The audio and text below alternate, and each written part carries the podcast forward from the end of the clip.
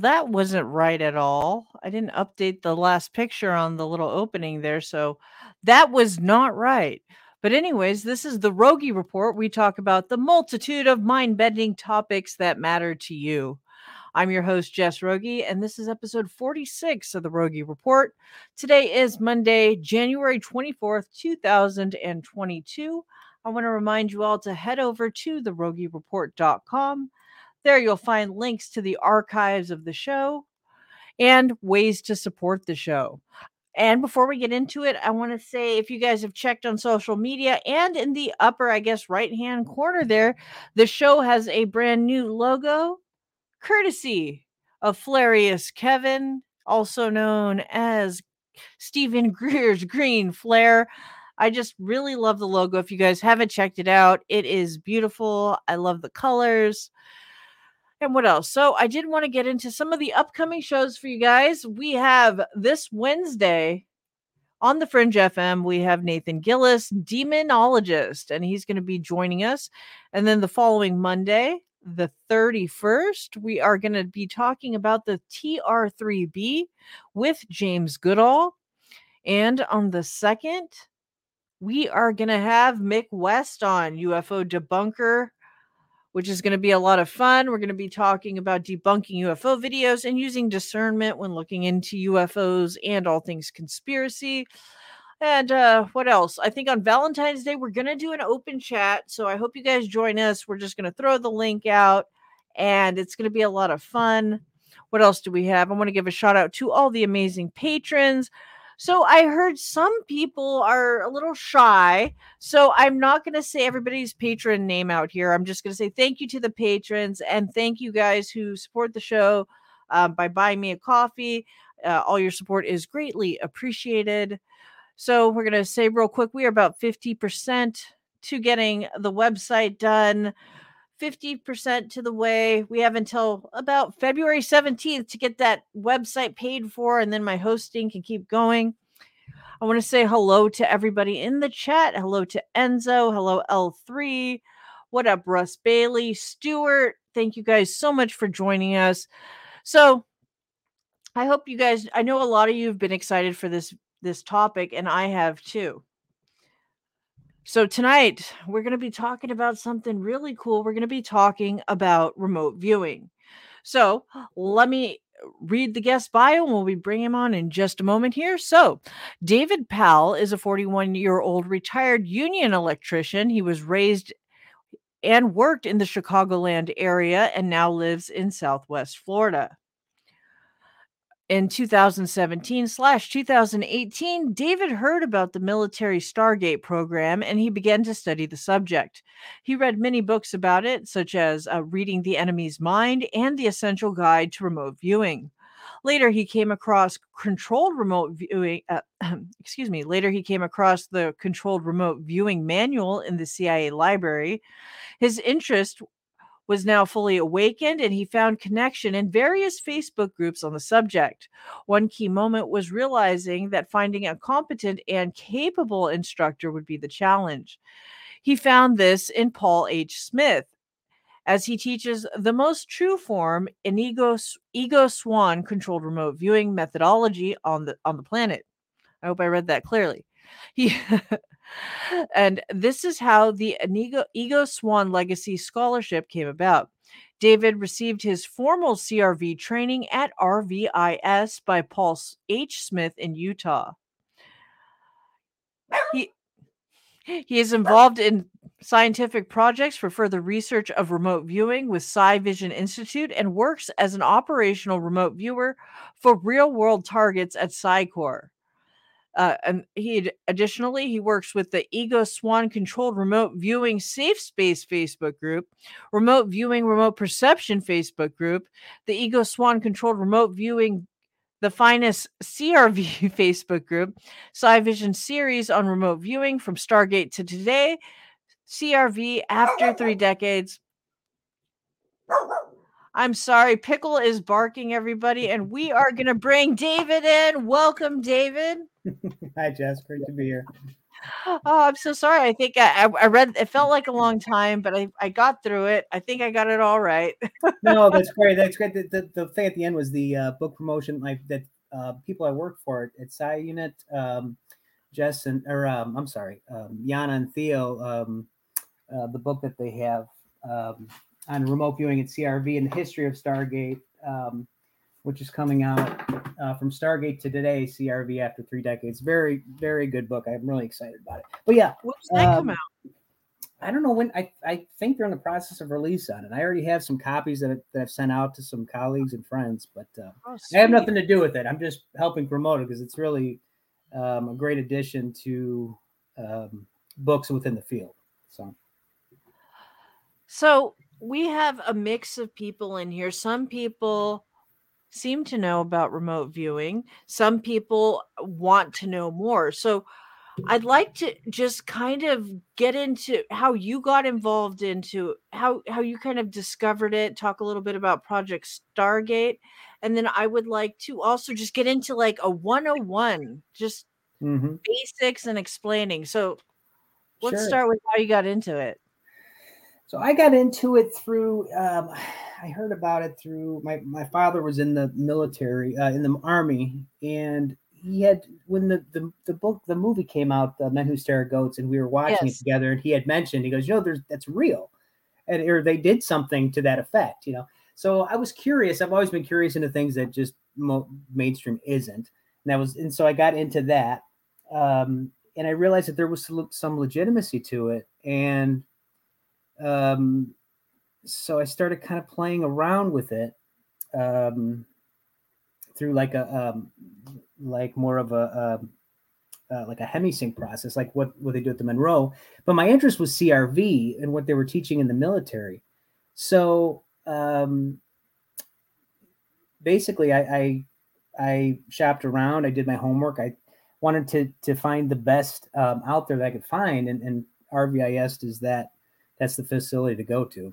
Um, what does so RVCIS mean? Remote viewing. Remote viewing instructional services, and the, and Paul H. Smith is the one who that's his company. He was the one that he taught a lot of the remote viewers in the unit. He was taught by Ingo Swann directly. Nice. Um, he taught people like Lyn Buchanan. He taught people like Dave Morehouse. Um, you know. Yeah, that's so, that's that's awesome. Some of so his how did, other, how did you get how did you get connected with him? How did you how did that whole he, process go about? So he um, he was on Facebook and he had a couple of remote viewing. Um, he was on a couple of uh, groups, but he started something called the Target Vault, where he would do like a weekly target, and you would submit your session. So he has a DVD out called Remote Perception that I got, and I had started to trying to do his target vaults every week, and I started having some success with it. And um, I was mentored by one of his students that had finished through um, advanced, uh, Russell, and from there, um, I just kind of got noticed, and then I, I was awarded the scholarship, the Ingo Swann Legacy Scholarship.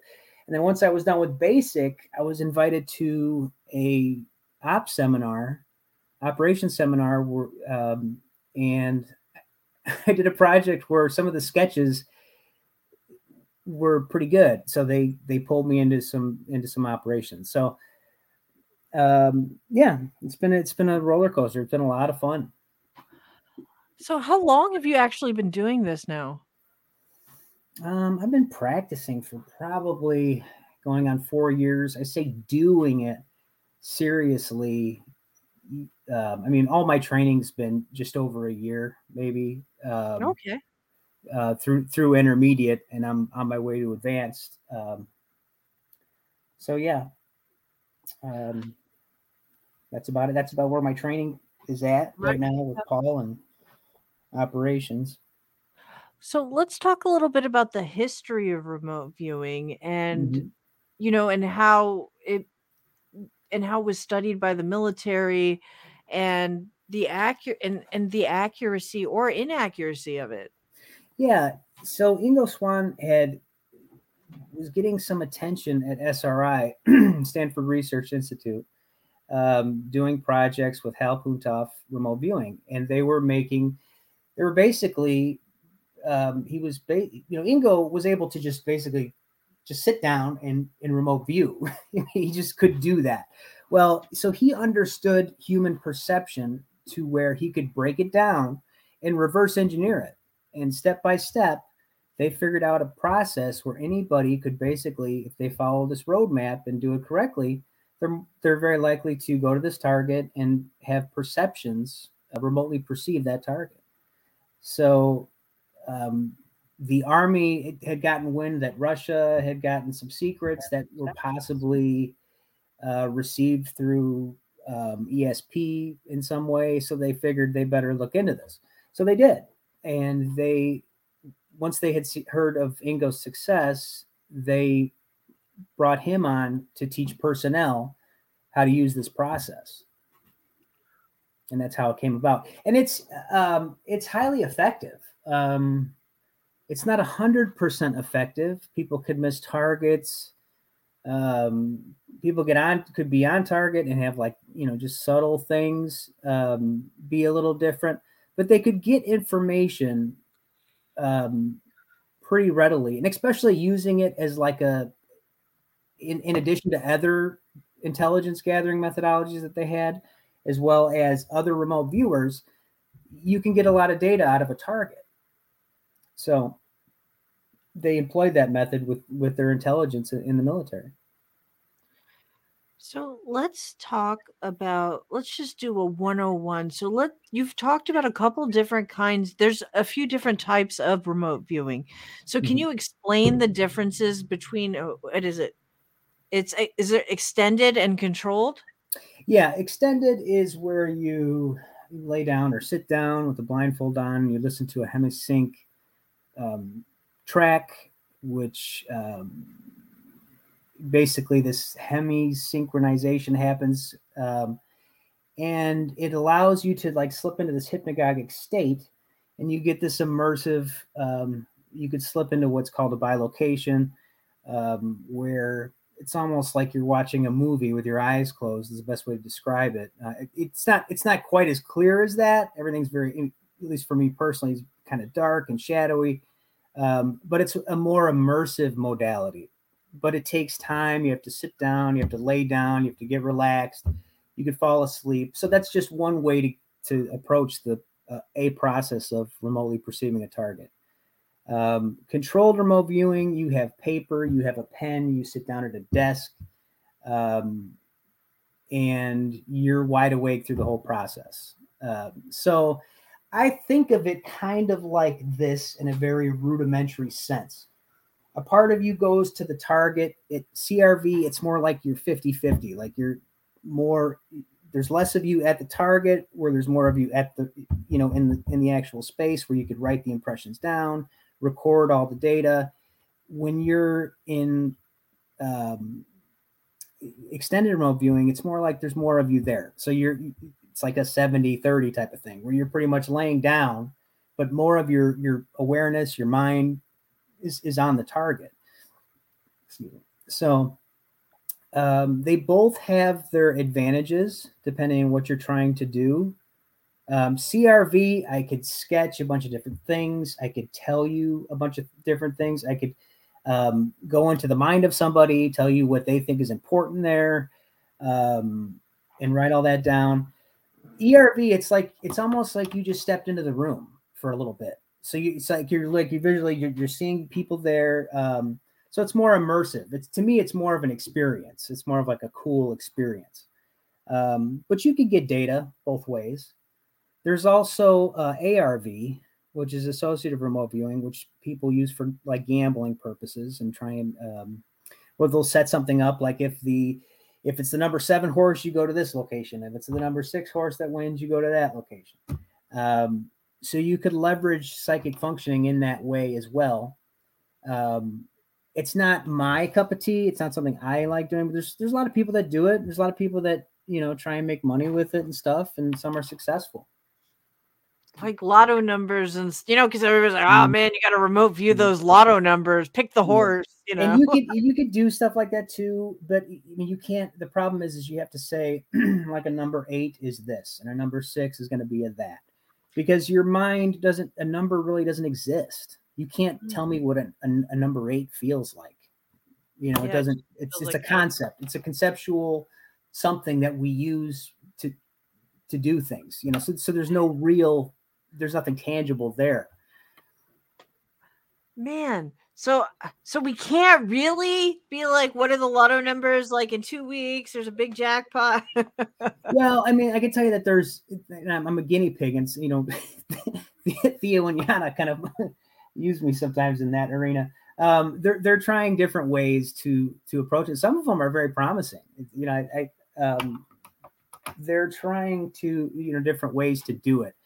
Um, making a, a number something in your mind is one way to do it. If you if you have like if you make a clay number one, a clay number two, a clay number three, there's different ways you could do it. Um, but it, to me, it's like just chasing this dragon, you know. Uh, so Yeah. I try not to go down it too deep.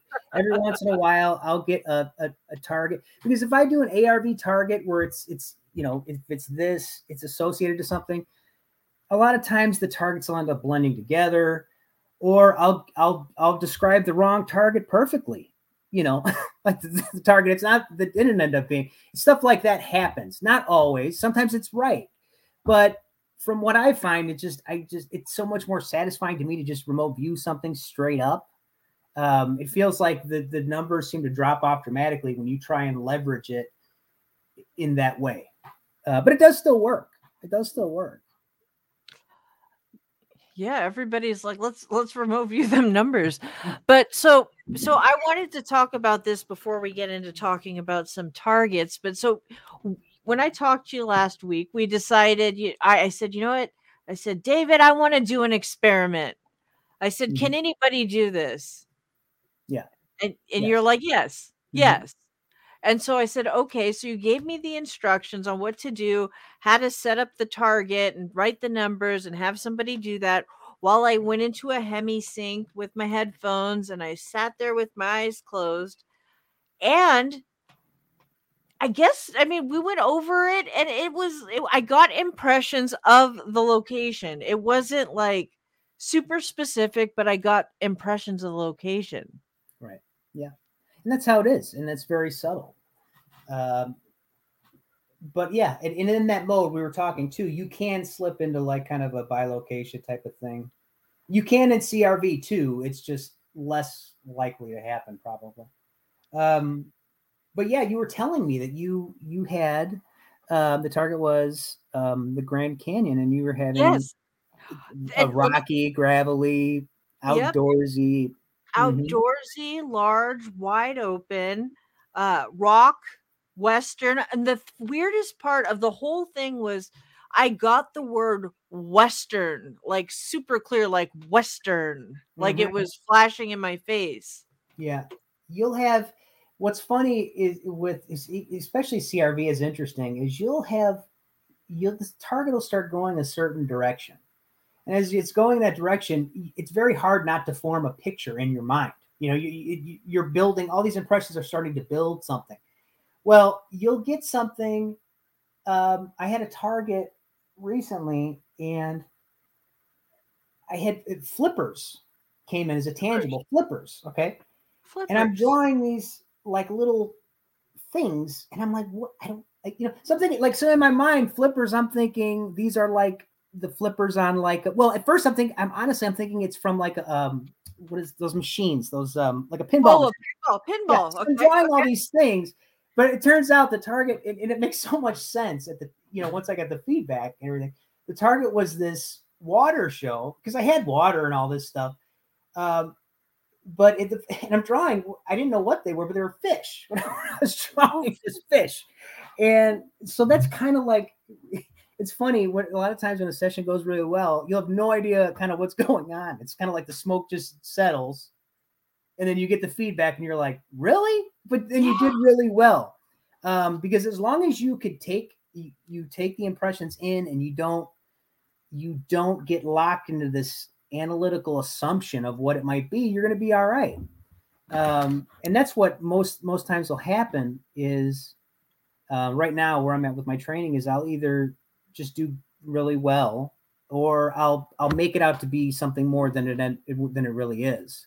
But I almost always go to the target. You know, you can see in the session I almost always go to the target. So I, it's a matter of just staying on target or you know, or just slipping off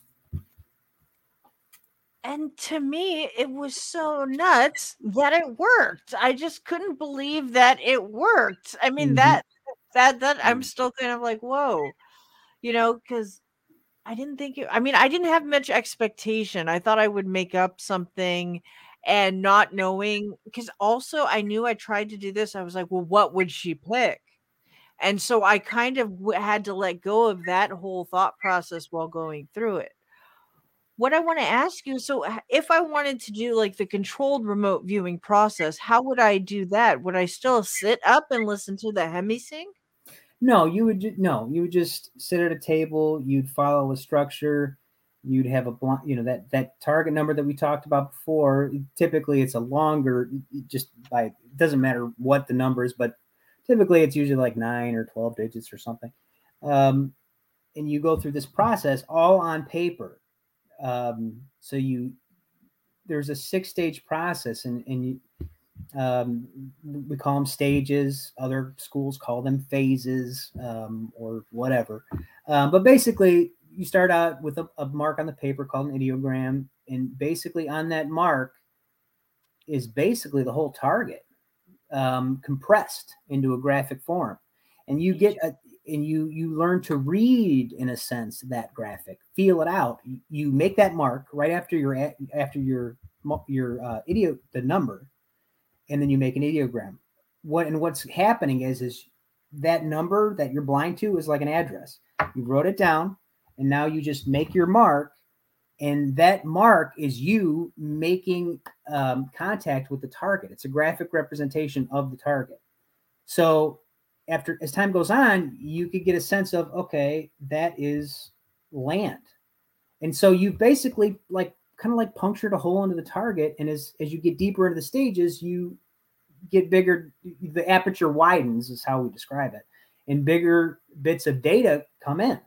So initially, you start with land, and then you go into stage two, which is like you, which is very low level data descriptors. So let's say it's the Grand Canyon, you have rocky, gritty, grimy, dusty, dank smelling, um, arid, dry, um, stuff like that. Those are stage two descriptors.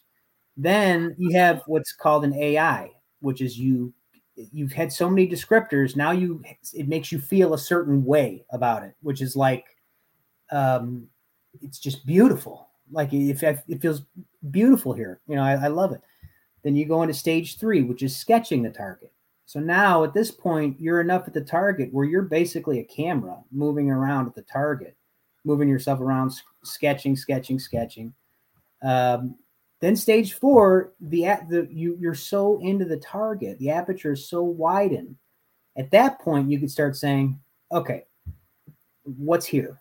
What's tangible here? Okay, what's what's intangible? What's what's this target about?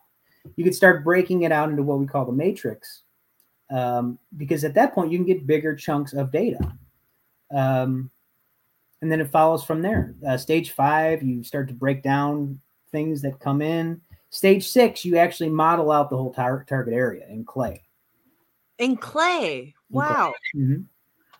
So, oh, I have a we're we got we got questions left and right too. We haven't gotten to this yet, but man, okay, we're gonna have to hold this. I don't know. I guess we can go here we've talked about you know doing locations but what about a target that's like a human or a being or can what the question really is is what happens when the target sees the remote mm. viewer mm. oh well first of all i just want to say that per, okay in intermediate you do what's called i think uh, what does he call it you learn it like personality profile people. Um, you learn to go in their mind and ask them questions. Um, and it works really well. And that's and I actually think it's one of the things I'm drawn to. I think it's almost getting to be like a lazy thing where if I like I just go into the mind Just instead, like, of, instead of asking myself Right. sometimes what's at the target, I'll just go to a person and grab them and go into their mind and say what's what, what's important here. Um, oh, that's funny. so, okay, so what happens when they see the remote? Okay, first of all, if you're remote viewing another human being, I seriously doubt that person's going to see you. Um, at least I've never had that experience. I've heard people, you know, have similar like experiences like that. Somebody just talking to somebody about that. In my experience, rem- human beings don't know you're there. But Um, but who would know you're there? What kind of being would know if not a human? Well, my guess would be somebody that's more psychically aware than me would might be Mm. able to know. Um, there are people. There are people. There had look. I've had. I got to be careful because my my instructor is so Is he watching? well. Well, he's very you know. Um, he's very scientific, um, you know, minded. He's very, you know, this is he, he treats this field with a lot of respect and stuff like that. Um, and I don't, and the, and the fact is, we just don't know. Um, but there are people in the field, myself included, um, who have had the impression that they were perceived at the target. So what happens? Nothing. But you get the sense that you're being perceived, kind of thing, and you make Like note they of it. know you're that- there. yeah, like they know you're. You know, I get the feeling that this guy knows I'm here. He's waving at me. You know? Yeah. Stuff like that can happen. Um, I've had sessions where stuff like that happens, but those are unverifiable targets, so we really don't know. But they're interesting. They're very So- interesting. We've talked a little bit off air about like these unverifiable kind of stranger ta- uh, areas or targets versus like more Mhm. tangible real world targets and i know because people in the chat are like chomping at the bit they want to know have you viewed mars Yeah, I view Mars. Mars is a very interesting place. Um, Mars, not but not only me. Just, I mean, I've, I did a project very recently where we did the location, the, the crater around the the pyramid crater. It's around a you know pyramid crater, and you know everybody basically got the same thing. You know, they basically got a, a structure that you know. Um, I don't, I don't know what, what I kind of got caught up into a person at the target, which was another weird thing. Um, Weird. yeah, I, I've viewed Mars. There's definitely struck. I mean, I'd say definitely. Um, there's a lot of viewers that seem to think that there's structures there. Um, I had a very interesting session on that target where a man told me he was from Mars. You know, and I, I was blind to the target, and I got pulled into an interview, and I asked him where where this was, and he said Mars. So I got the feeling he really didn't want to talk to me, but I, I got a little bit out of him. Um, what else did I ask him? Oh, oh gosh, how did we get into this conversation? mars because because russ bailey wanted to know if you if you remote viewed mars Uh, yeah, yeah, yeah. Okay, so um, only talk what you feel comfortable about yeah, I mean, look. eh, Here's what. Okay, I'm just gonna be honest. Here, here, I'm blind to this target, and this is what this guy told me at the target. He said he was from Mars.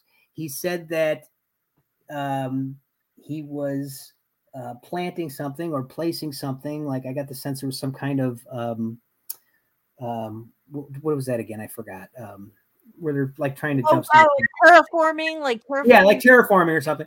Um, he, felt human-like, but I felt like he kind of it felt like a more direct interaction rather than me just probing somebody's mind. Um, and he told me that when he first of all, let me make it clear. When he told me that he said he was from Mars, there was a monitor there, and I said, I don't want to write this down. he said, said, this guy's saying he's at Mars. Okay. So then another thing. So I asked him, well, what what's going on here? And he had told me that um, I said, well, what there was some kind of war that had happened or something. And I said, well, who who started the war? And the guy said reptilians. And I said Oh, to the monitor, I said to the monitor, I go, I don't want to write this down. he said what? I said, because this is what he's telling me. So again, I don't know what that is. I mean, it was pretty, it was a pretty fun, interesting session. Sometimes you get those. Um, but I've done, I've remote viewed enough to know not to, not to hang my hat on everything like that. You know, I, I just, I don't know. I just don't know. Um, but it's interesting. It's interesting that it's a Mars target and this guy claims he's from Mars. Or yeah, you know, no. It's um, interesting because now that I know, since I became a uh, very amateur one two slash one and a half time remote viewer that it is possible because you don't know mm-hmm. what you're seeing like so who knows mm-hmm. and there's a lot of things you know there's a lot of things that could happen too i mean uh, you know you could slip in time you could you know it, it just let's it, it's just one of those things so I, I don't i find it interesting and i you know i there's some perceptions, you know, I think that people, remote viewers, as time goes by, there's some perceptions they just kind of, they just kind of know, you know. It, it, but I, I, don't try and convince anybody of anything. I just, you know, th- this is what happened during the session, you know. Yeah, this is what it. it is. So we have a couple questions about being perceived. What went from L3 Clown Sacred 3 says, what was the experience like to be perceived?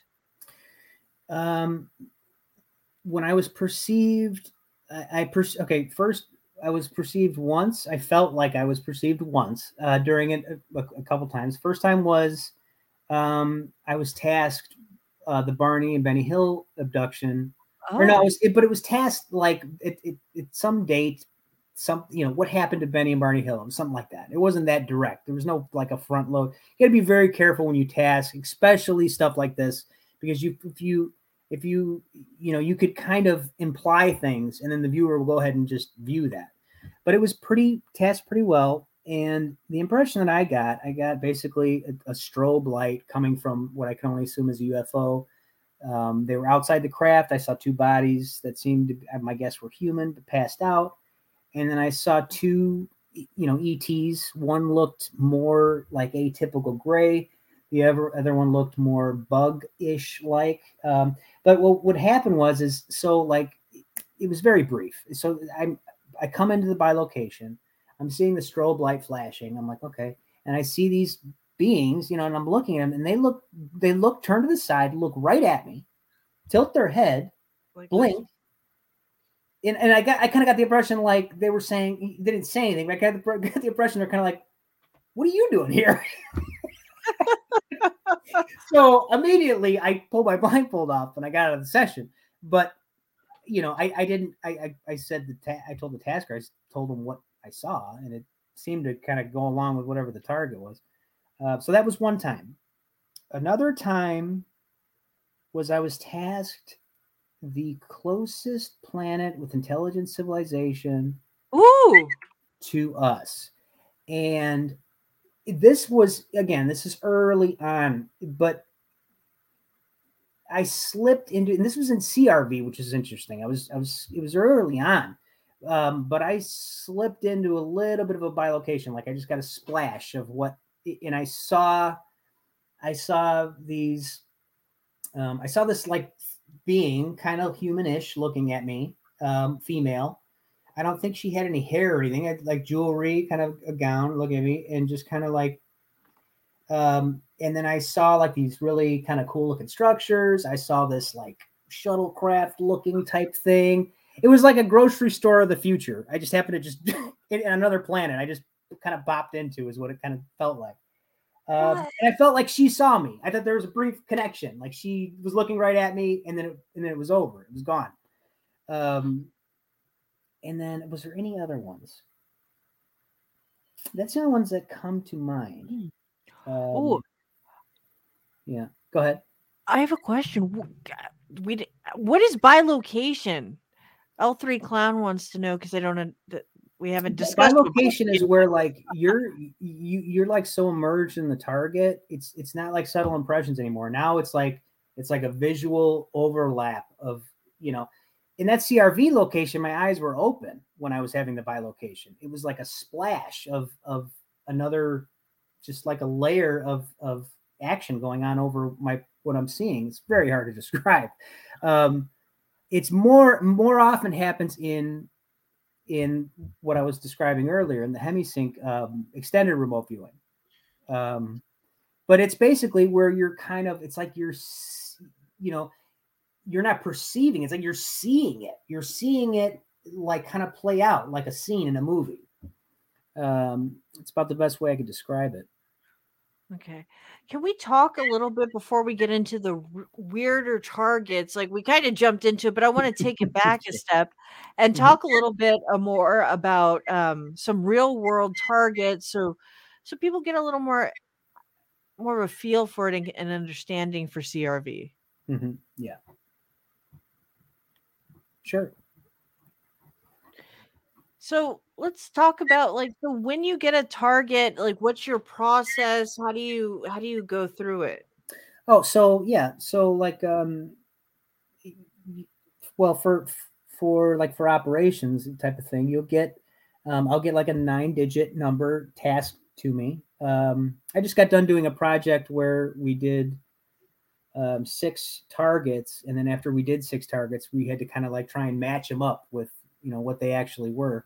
Um, but you know you'll get things like um, gosh it, it, I, I, in, in class when i did the personality profile i had um, this woman?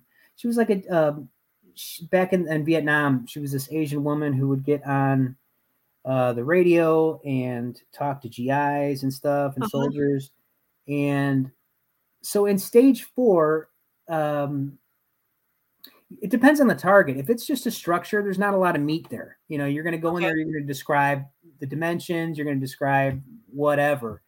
Um, other targets like if you have a if you have a, a person like a profile like um, you you know you have you'll have more data um, basically their emotional impressions their so depending on the type of target you have you'll have more like meat in different areas you know like you'll have a lot of emotions maybe in in in a, personal target or like a war type of environment target.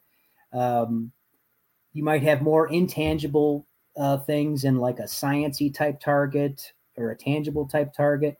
So it just varies um, depending on what it is and i'll get a good mix of in between mostly i get very real world uh, missing things missing items. We just did a project on a missing earring. Um, we'll get stuff like that or we'll get you know big facilities or whatever. Um, every once in a while you'll get an esoteric thrown in there. Um, but they're mostly very verifiable Very- stuff. Very verifiable. So when the first time that you did it and you were correct, how did did that really like continue your drive to continue to do more? Were you shocked?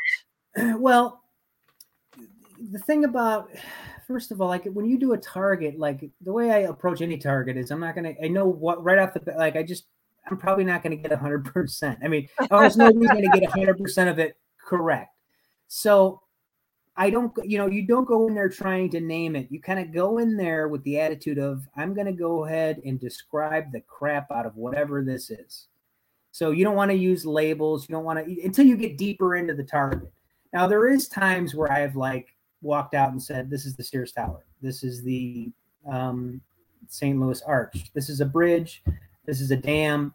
Um, like I will name what the target is, like as far as form and function, all the time. I mean, like if it's a bridge, I'll call it a bridge. If it's a windmill, I'll call it a windmill. If it's you know, um, sometimes you'll get more specific.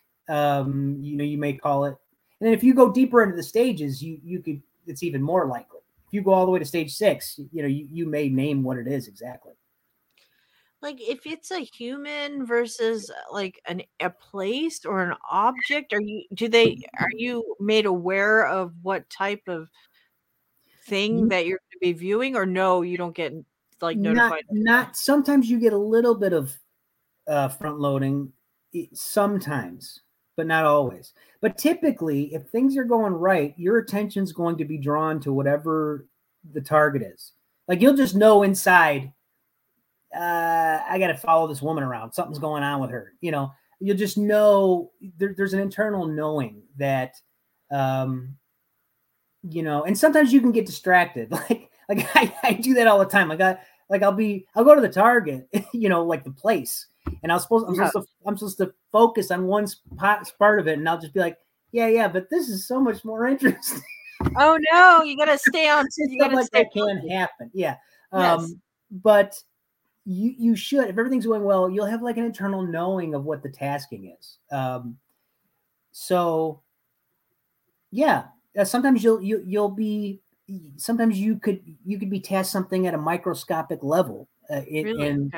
Yeah and then you may just have a sense like okay something's weird. I was doing a target um and i think i was inside a i might have been inside a um, sewer or something but i knew my perception was off. I'm like something's weird. Like i just got shrunk down you know like everything seems big um, because that'll happen. If something's really small or something or in a tight space and if you say hey uh, move my perception to you know five feet above the target Oh, your perception will change everything will look big you you know everything will perceive big um because you've just moved yourself into that location yeah. This um, I can't read the name very well. It's Kia.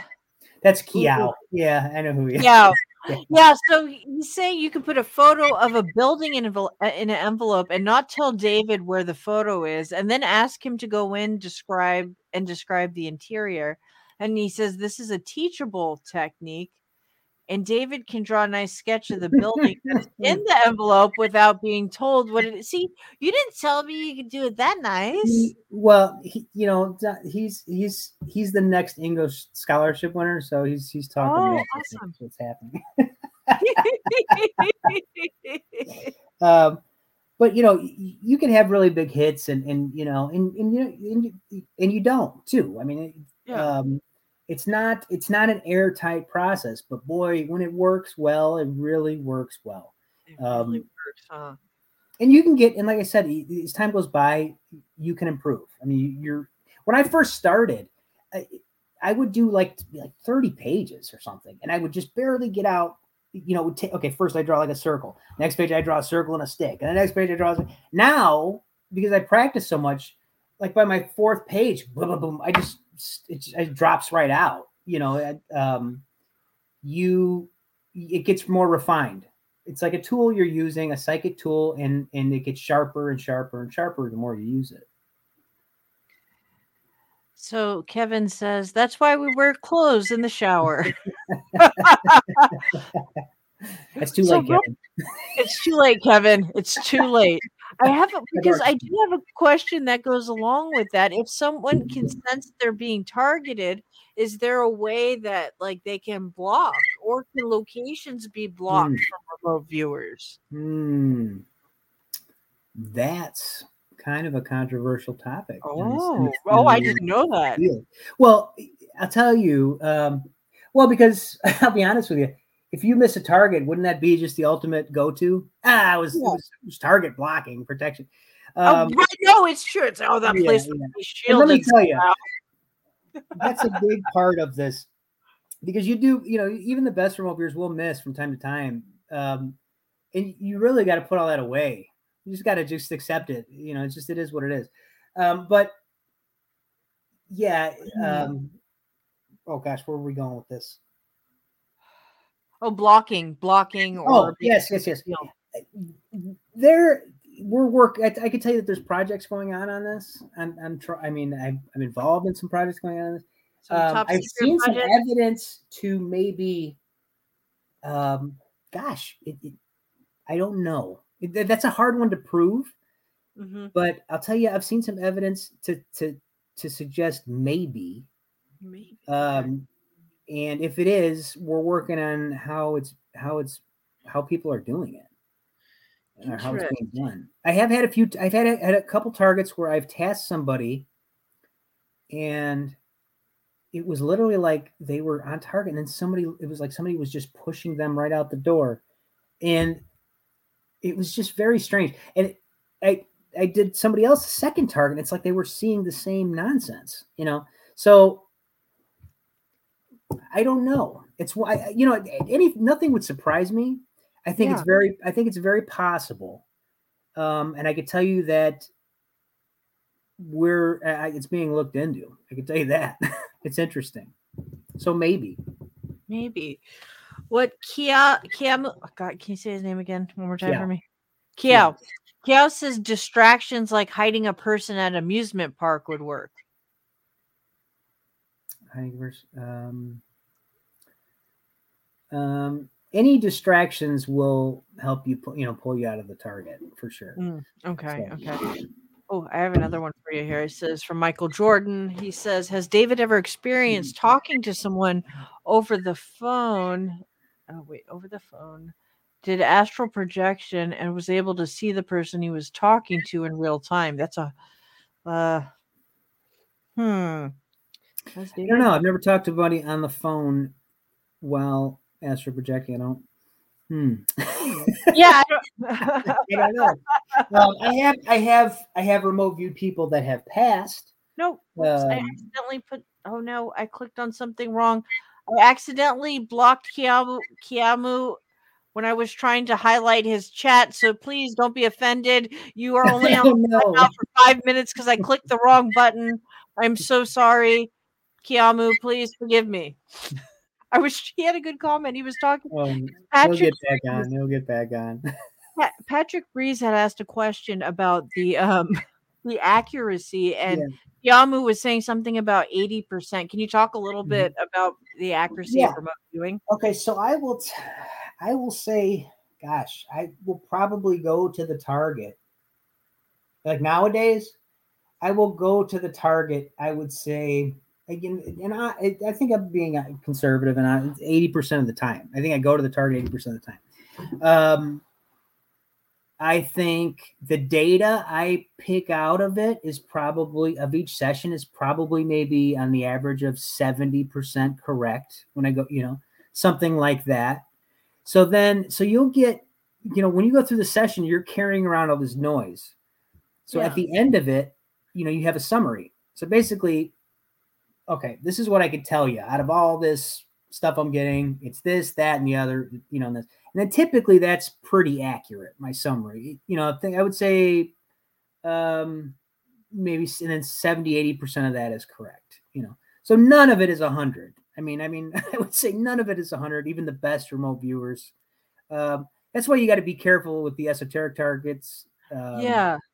Because you, you know you don't you, you have people like Courtney. I mean, he, he you know he he he he'll do like the most esoteric target you could think of, and then he'll build a project on that target, and then build another project on that. tar- So your whole your whole all your analysis all built on smoke and mirror. I mean, nothing.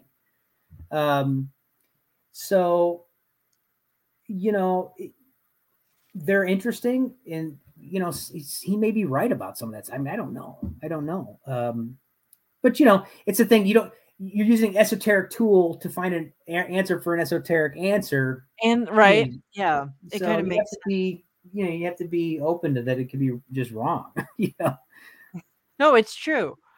So we have Psy Unit in the chat, and they said, Greetings from PSI Core headquarters. We enjoy the talk. David is a very talented operational Mm. viewer. We're grateful to have him on our team. And we have another Rogie in the house. Shocking. A Jana Rogi, whom is not Mhm. related to me. Hello, other Rogi. You could also have a Rogi report show. She says, PSI Core. David, you are welcome to share a few words about the latest project. Hmm. it depends on what she's talking. I mean, she's got so many projects going. I guess you on. got to tell us, Jana. Yeah, she, um, she, yeah, she's my boss and colleague. She's great. Uh, her and Theo are really great people. Highly intelligent, amazing remote viewer. Um, I work with some really, really. T- I mean, we did a pro. Oh, yeah, we did this earring project. That's what I think. That's what she's talking about. We did this missing earring project. Um, it was amazing. I mean, the the the collaborative effort um, that came together on this. I mean, p- p- viewers were calling out earring, missing earring.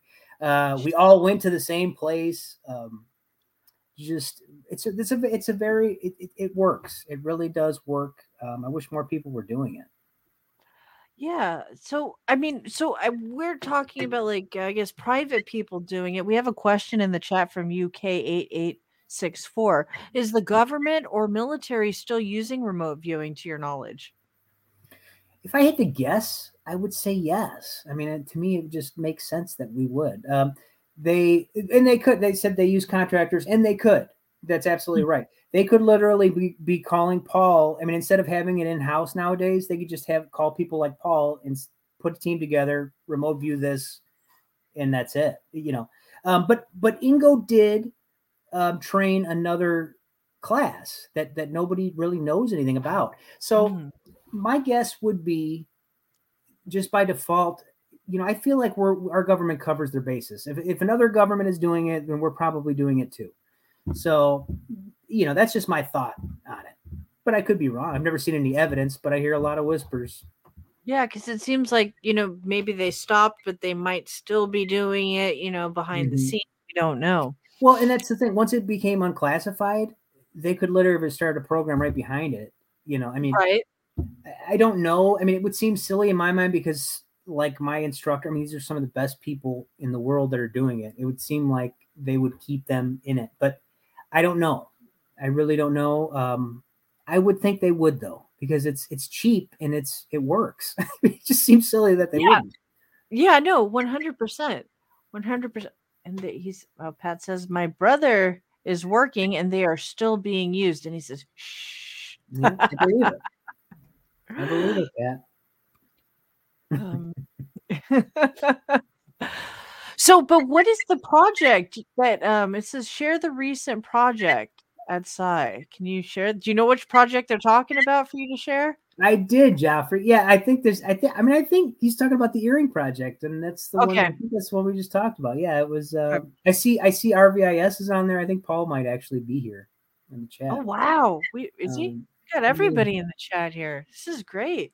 Um, but yeah, yeah, so she, they keep me busy at Sci Unit. I do.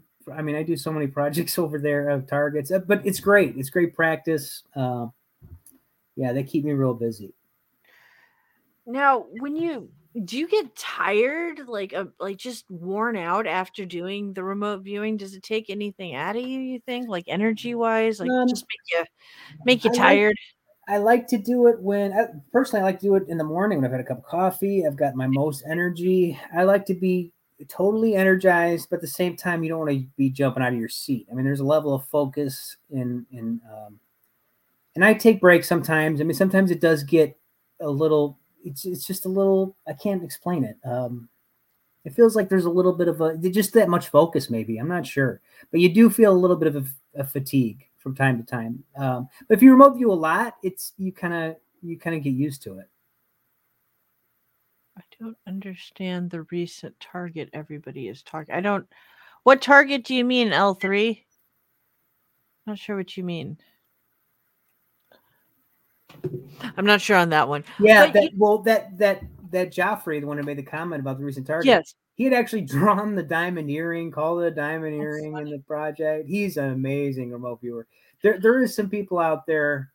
Um, it, it just really Oh, look at that. See, joking oh. aside, Dave is one of my star students.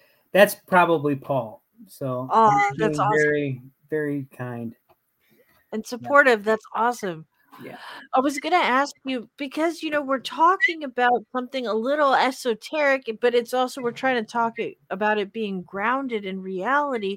Mm-hmm. But my question is because, you know, we've talked a little bit about the time and the date. And so can you talk so are you able and you talked about betty and barney so does that mean you are able to view into the past oh yeah remote viewing in the past and the relative present works really well when you go into the future it gets slippery meaning mm. um the the farther out you go the more slippery it's going to get so, I mean, they do forecasts and stuff. Um, I think about a month out is about as far as they go, financial forecast, stuff like that. Um, and the, see, here's the thing with that, though, too. Um,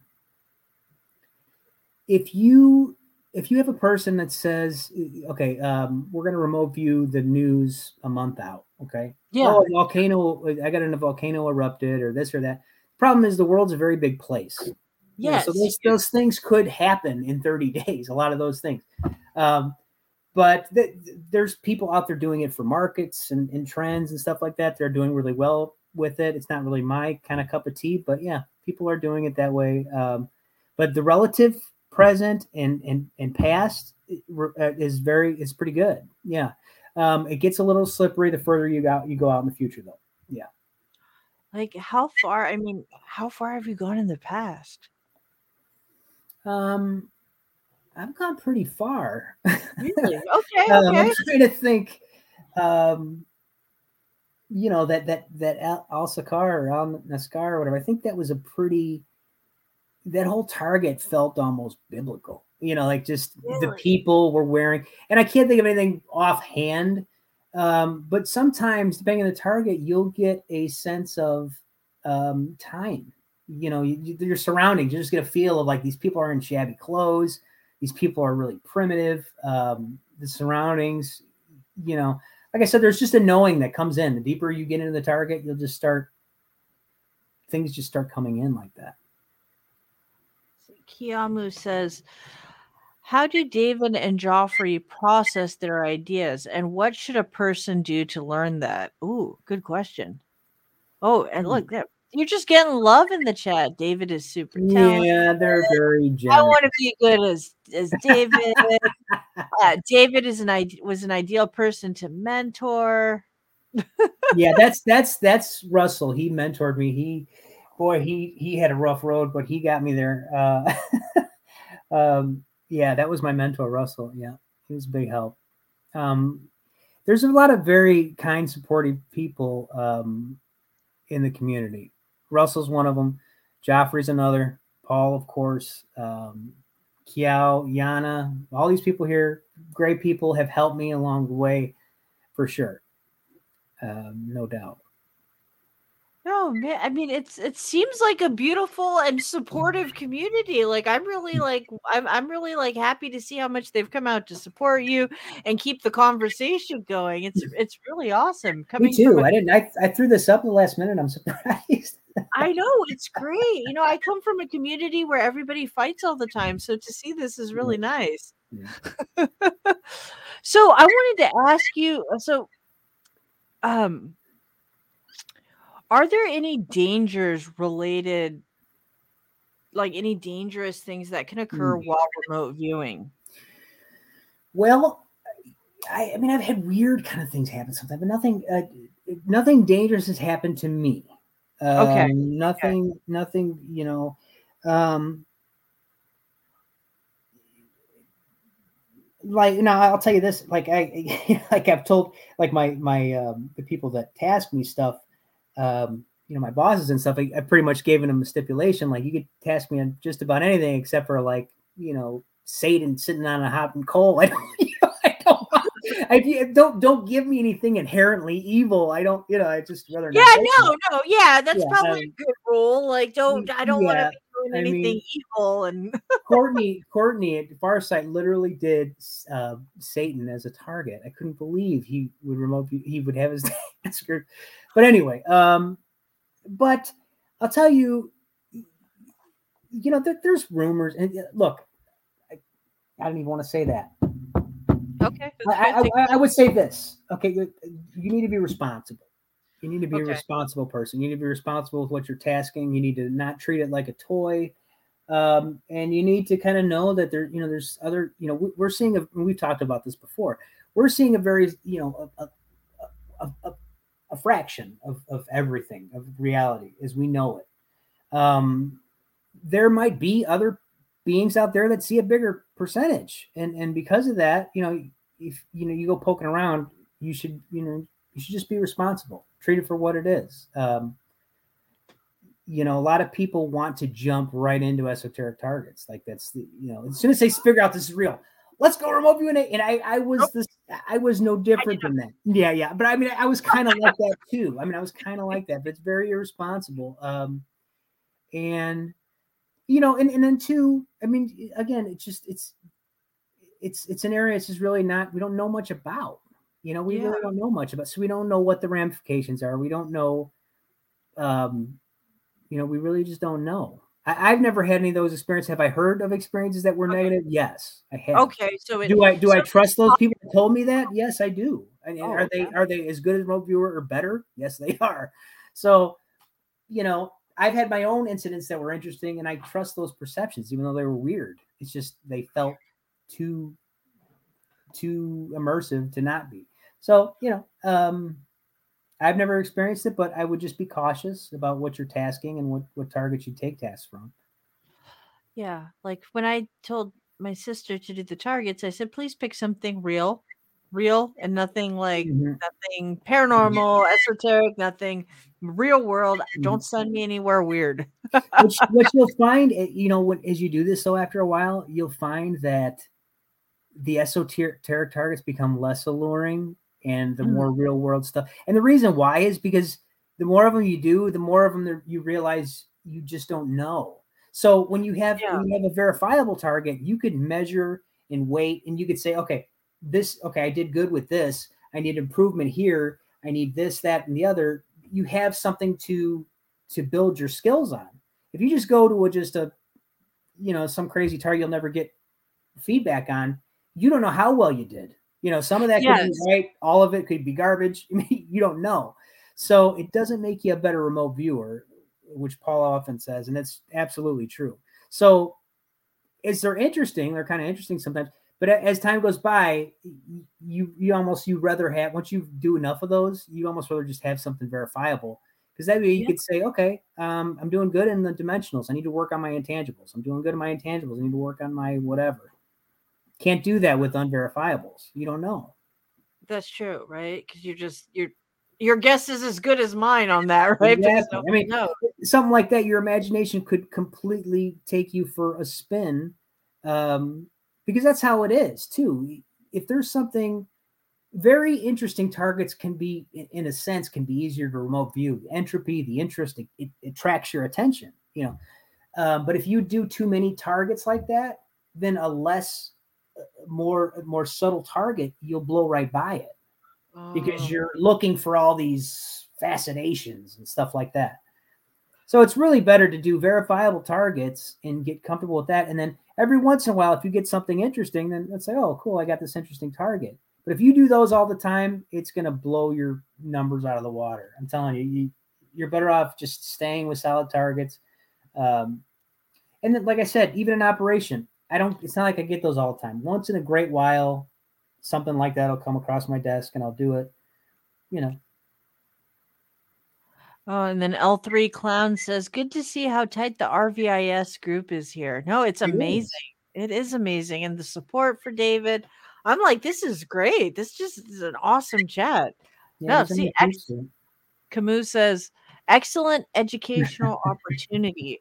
My question for you is Do you have any tips and tricks for people? Is there anything you do? Like, do you eat a special diet to keep yourself like on top of things? Do you have like a, a preparation? You just drink coffee and go do it? Like, what's your, how do you? I like to be if I'm I, I find that if I just go in with a good attitude and just curiosity, um, you want to go in with just a curiosity, um, not too much of a concern about being right or wrong. Um, and if you go in there with a curiosity and kind of a, like a kind of like an attitude of like going and playing in the sandbox kind of kind of an attitude, it's probably going to go well. Um, confidence and a good attitude and just knowing your structure that's it um, usually it's going to work out sometimes it doesn't but usually if you have those things and you're just enjoying the process it's going to be fine if you if you want if you go in there like wanting it to be this something you've already failed you know Okay. okay. yeah, yeah, it's over. It's over before you even started. Yeah. So there's there's things that you could do. They call it a, a, a cool down where you, um, you know, listen to something or do some meditation before session. Yeah, I I really don't do that. I mean, when I was in training, I'd listen to music in between, just waiting, just to kill time. Um, but this is something that it's inherently in you, you know. So you should be able to just sit down and, and just do it. And then what happens when you do it all the time, you kind of just you're you've set a pace for that. So when I sit down, I start writing my header down. My whole internal system knows what's going on. It knows I'm going to do this, you know.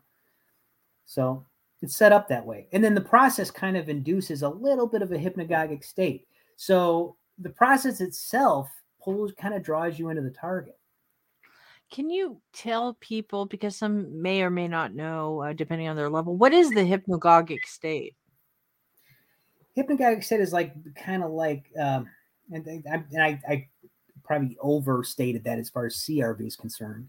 Um, but it's kind of like the state between awake and asleep. It's kind of like um, um, a hypnot, almost a hypnotic state, um, basically.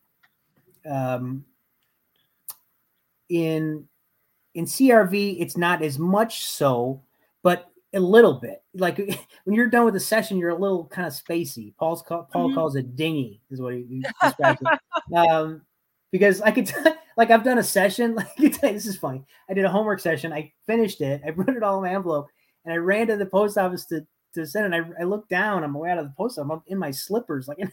Oh, you got excited. You're like, yes. Yeah. so yeah. So the set it kind of does that too, because you're because a part of you is going to the target and feeling around. So the t- the target, the aperture widens and it closes, and as it kind of closes, you're kind of coming back. You're kind of coming back okay. to the target. Okay. Or okay, back home. Sense. Yeah. That makes sense. So, is there are what is I asked you this a little, but what is the strangest target that you got? Like a real world target, I guess, not an esoteric target. Um, what's well oh gosh i've done so many um I, um well I, that one that, that we were talking about earlier that uh, El Nascar was funny it was interesting yes. i don't know if you consider that esoteric or not but it was hit in history it was just a yana target and i think she's going to do a showcase project on this because everybody i mean everybody did really well on this i think um there's this rock Is she actually she could put something in the chat if she's listening. There's this yeah. rock that's split out in um, gosh, um, um, Arabia. I don't know, b- biblical land. I mean, out that way, you know, in the desert. yeah, uh, yeah. I can't think of the words right now. Uh, but this rock is split right down the middle, like laser cut, and it, it looks bizarre. I mean, you look at it, it's like something obviously cut this stone. Yeah. Um, and what I got, and it was so it was tasked to, to figure out what what you know had cut this stone in half or whatever whatever happened to the stone. So I'm seeing okay, for I'm kind of attracted to people. If I go into a target, usually I'm going to go right to the people. It's kind of like something mm-hmm. I do, um, usually. But so I'm seeing these people scared, like, you know, like, you know, I can just see like something's coming at them. I'm getting a sense that there's some. Okay, there she goes, uh, Al Naslaa Rock. Okay, so I'm getting the impression like they're running from something. So I go into this guy's mind. I'm like, what are you running from? And I and I get this image of like this dust all getting kicked up like a big windstorm or something, right? So I'm like, okay. So I'm like, well, what's you know, I ask, I go into another guy's mind. I'm like, show me what's happening. And then so I get this guy on top of a ridge, like he's look like I mean it's it's like the AOL the analytical overlay is like of Harry Potter like waving his wand around. So I'm laughing. I'm laughing at the session because I know you know I don't I know that's not what's actually happening. You know what I mean? But this guy is thinking that's what's happening. He's thinking this guy's like casting a spell. So then I get out of this guy's mind. Okay, so all right, now I ask myself, okay, show me what's really happening. And this guy's like got a like a rifle or something. He's shooting. He's shooting something. So that's remote viewing, and that's what's interesting too is when you go into people's minds and they they show you a concept or a picture or an idea, it's painted with their paintbrush, you know, with their perception, right? With their perceptual paintbrush. So you got a guy in the past, he doesn't understand technology. It literally looks like magic to him, and that's what he's seeing. So that's what he's showing me. So I wanted to ask you, I think we discussed this a little bit, but are you able to sense another remote viewer if they're remote viewing the same place as you? That's another project that we've done. And from the from the data that I've seen on it, and Yana could, you know, Yana's heading up this project. I think Yana or Theo, I can't remember, but they're both involved, I think. Um, but we I was sent to a empty room, like an attic in a tower, and another remote viewer was sent to that attic in a tower at a different time. But we were this we were tasked to meet up at this place at this certain time, and we perceived each other. I mean, I, I got a sense I was there was a guy there. He's sitting there, blah blah blah. Um, my sketches indicated I was at the right place. I had a guy actually waving out of the tower. so, um, so it, it's it, at least from the project that we've done, data sets that I've seen, at least seems possible that a remote viewer can perceive another remote viewer at the target when they're both in session. Okay. So, but that also, and I've also, and again, you know, I want to, you know, we have to put this all together. This will all be eventually published, I'm sure. I mean, she's, we've got so many projects going on. Um, but basically, and I've heard this in ERV as well. When you're in, yes. when you're in ERV, that that other viewers have been and that they've perceived each. I've heard this, um, but there is a project specifically running on this, and um, from what we've found from the data that we've seen and what Yana's put together, um, that it's possible. Yeah, that I can perceive him and he could perceive me. We met up at the same time. We did the sessions at a completely different time, and yet we interacted with each other in real time. It's interesting. Goes to show then, you I have no idea what time is. Yeah, sense. exactly. That was my next question. And I'm like, David, tell me about time since yeah. you've had so much experience. But it break it makes your mind kind of go like, well, then what is the concept of time if two people at different times are mm-hmm. accessing mm-hmm. the same moment?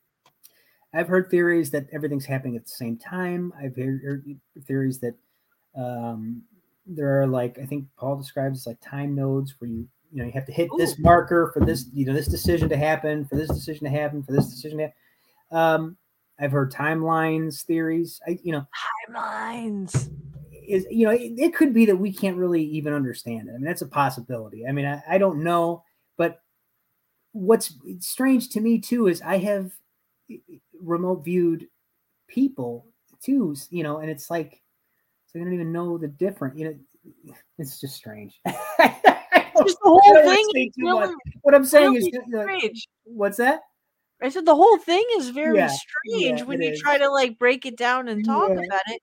You try but to when, build a model on it, and everything goes to pieces. It's it just it, like we know it works, but once you try to like explain mm-hmm. anything within it, it doesn't really make sense because you're like, I don't know, it just works. And when I went to intermediate and I was learning some, Paul was teaching me some tools. He's like, that's exactly how you described it. He goes, look, I don't know what's happening, but, this is how this is how you do it. this, like it so, works. Yeah, like it works. Um, what's going on you know could you know there's plenty of models on what could be going on how it's happening i mean you know when we when i go into people's minds i don't know how else to describe it bit other than telepathy you know i mean you're going yeah. into i feel like i'm backdooring somebody's subconscious mind and i'm getting information um, but anyway you look at it I, you're getting information out of their mind you know so i yes. now sometimes though you, i mean no, I don't want to get into that. But yeah, that's, that's okay. yes, that's that's it's interesting. Um, very interesting. So let me ask you this: UK eight eight six four says, "What might be? Oh, let's see. What might the future for remote viewing be? Could it ever be banned if people get too good and find out too many secrets?" Um, I don't know how you could ban it. It would be tough to ban. Um, I'll, I'll be completely honest with you. It seems strange to me that we're this is just so. It, it, it seems like it should, this is something that should be taught to kids in school. I mean, um, why are we teaching cursive? I mean, we're not teaching. No, it's true. I mean, they're not. They're still um, teaching cursive, or they might not be. Who knows? I mean, I just think to myself, had I been doing this in high school, you know, it, I just would be so much further along at this point. Um, so, you know, it's it's it's strange to me. I mean, I don't want to be Mr. Conspiracy guy, but it seems yeah. strange to me that you know the government employed this. They obviously knew it works. They you know they had to see the science behind it, and yes, they yet they don't talk about it. They don't push it. They don't. Um, no. It's almost like they want people to be dumb to it. Maybe because they have secrets that they don't want people to know. I don't know. Um, but it's certainly legitimate. It's certainly been proved by the scientific method over and over and over. Um, you could certainly get better at it. Um, and collectively, it's extremely valuable. I mean, I, like I said, I mean, I, I go if I go do a project with another, you know, team of remote viewers like myself, I yeah, mean, we we just kick it in. I mean, I, I, it's just it's unbelievable. I was so impressed with the work that, of the viewers that we had just done on the project. It's amazing. Um, so let me ask you this when you work with a group of viewers are you all tasked with the same target and then everybody comes back like is it seem to be more accurate with a team of people going into it looking at mm-hmm. a target versus one well you're going to get more data for one mm-hmm. Um, mm-hmm. but it depends on the project and how they want to work it um, if you have if you have a lot of good viewers to your disposal um, you could literally get a sense of the target, narrow it down to a certain spot with with this, you know, with a group of them, and then retask it a different way, you know, to get some additional information. Or depends on what it is. Um, but I, you know, I don't really, to be honest with you, I don't really. I just, I'm just the boots on the ground. I just view. So yeah.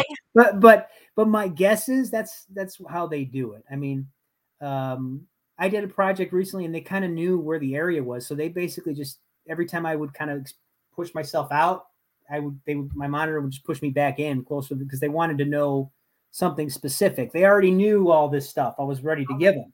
They okay. wanted to know something specific else about the target. So um, it could be handled different ways.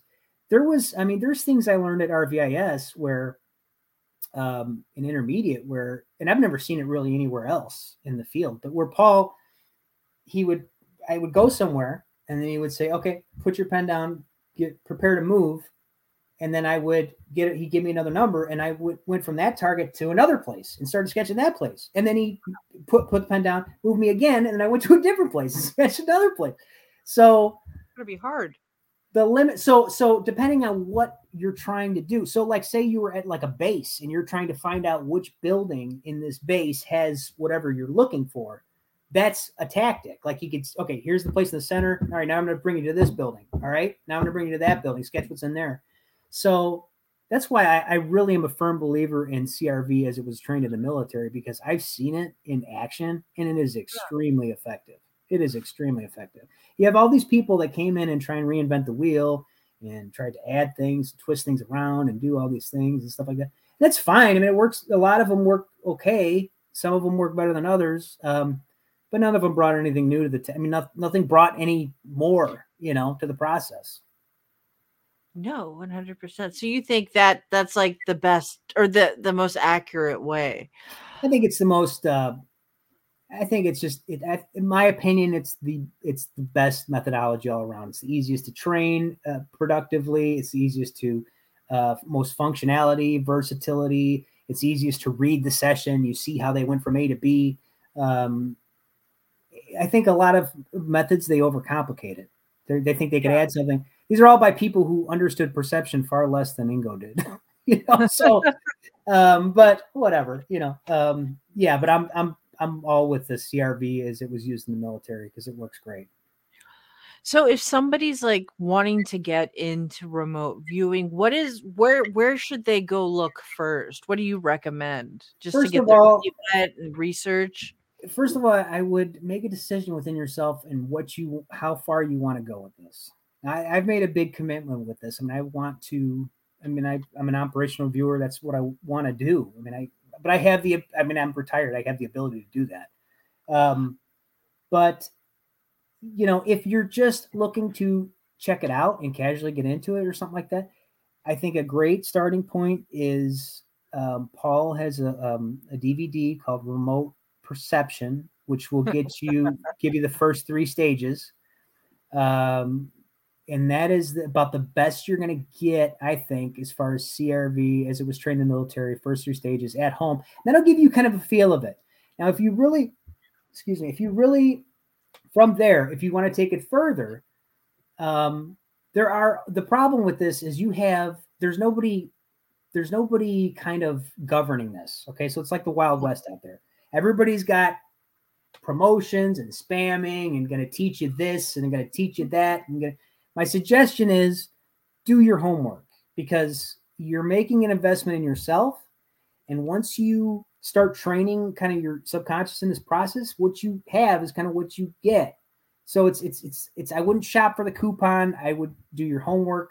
Go for somebody that's legitimate. Um, mm-hmm. I mean, I'm biased in that our RVIS is is you know, but he's just the best out there. I mean, you know, unless Ingo was alive, you're not going to find yeah. anybody. I mean, Tom McNear, you know, but he's kind of he doesn't really train it anymore. so I mean, it's just a fact. I mean, Lynn, Lyn Buchanan teaches his own version, or he did. He's retired. Lori teaches some kind of version of it um, where you're going to be in a classroom with like 15 other people. You're, you know, where she's teaching online kids at the same time. In my opinion, if you want to be really good at this, you you might want you want that hands-on time. You need that two to one ratio you get at RVIS because it's a very nuanced process. Um, there's a lot to this. You know, it's it's not a uh, weekend course. You know. Yeah. Direct Perception says the only institution teaching the original CRV is RVIS, and Paul has learned directly from Ingo himself. That is correct. Yeah, that is absolutely true. Um, Patrick Breeze has a question. Have they ever tried to tell if time has been changed before? I guess that's a little more of an esoteric target. Have you like? I can tell you. I don't, you know, I don't know, but I mean, if you want to hear, I can tell you that um, look, time. Yeah, I mean, we could. I could. I. I, I, don't know what to tell you about that. Time, I, I can tell you, I have. I can tell you, I've had some interesting targets that are just amusing stories. Like I, I was once tasked, um, uh, the Matrix. You know, the hmm. Matrix hmm. itself, and what I got was this kind of like this, like a wormhole type thing, um, holographic type thing. I don't know. I don't know. See what what I think happens too is if you get if you get tasked something that you just can't conceptualize, you're gonna just you're gonna give your best guess. You know, like if it's beyond your understanding, you're gonna do your darndest to to make sense out of it. You know, um, but yeah, t- time is a rough. It's, it's just a rough concept in, in remote viewing. Um, I you, agree. That's what's like I said. I mean, I think most of the time they try and keep the precognitive stuff around 30 days or less. I think you go much farther than that, you're taking, you know, unless it's something that's that's like bound to happen in the future, it's just there's too many scenarios, you know. Yeah. Yeah.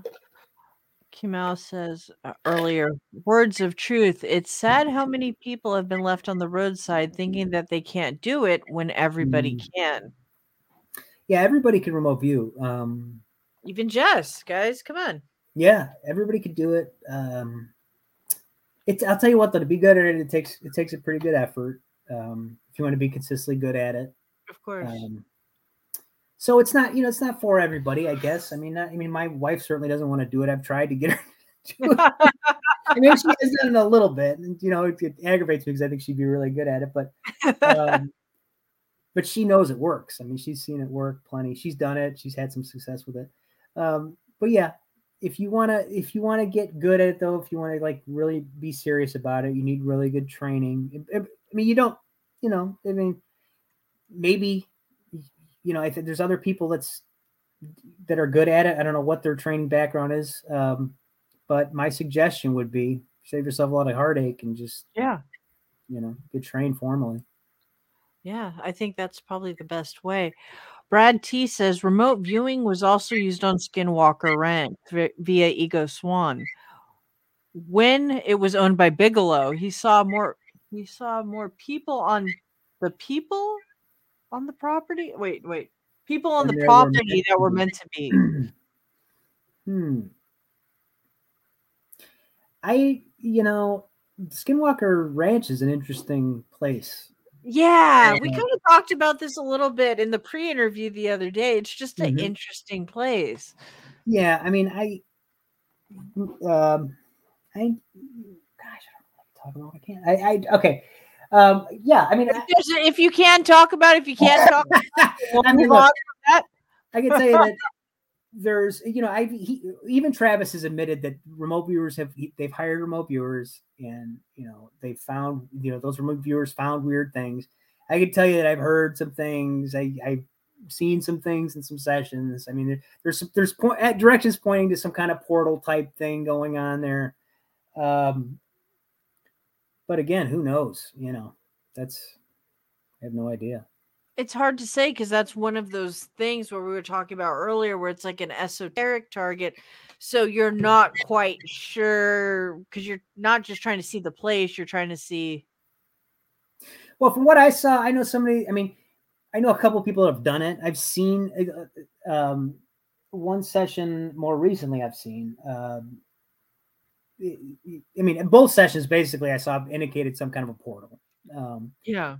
Um, and some kind of a weird, um, you know, not human type of presence going on. Um, but I can't remember much more details than that. But it's there that that place has got some weird stuff going on though, for sure.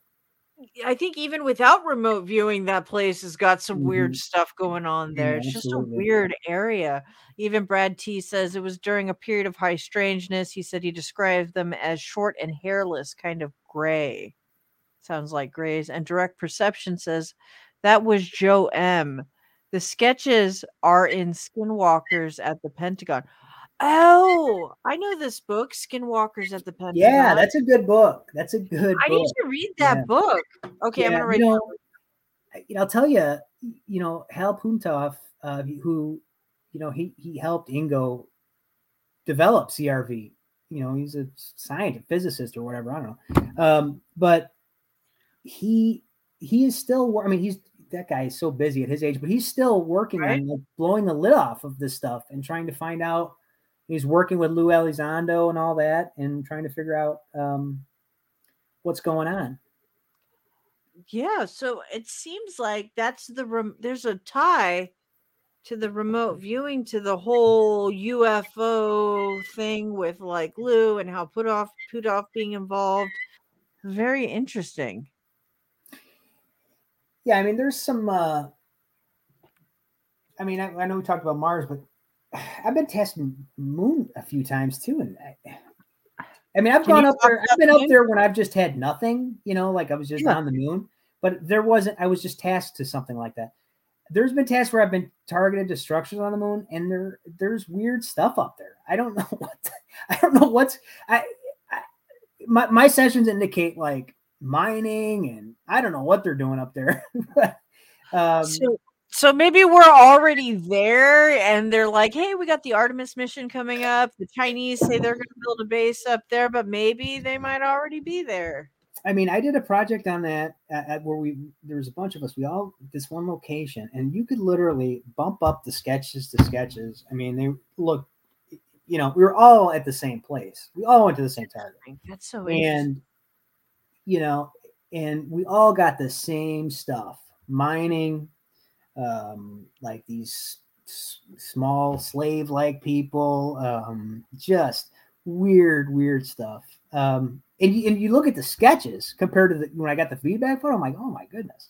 I mean, I look, you could tell that's the place I went to. It looks just like it. Um, so, but yeah, it's one of those things like, man, I, you know, it's not like I can go up there and, and knock on the door. So I don't know for sure, but it's weird. All of us got the same thing again. You See, to me, that that that shows something to me, or it's very interesting that um that people, different people, get the same impressions. That's I think is what's very interesting.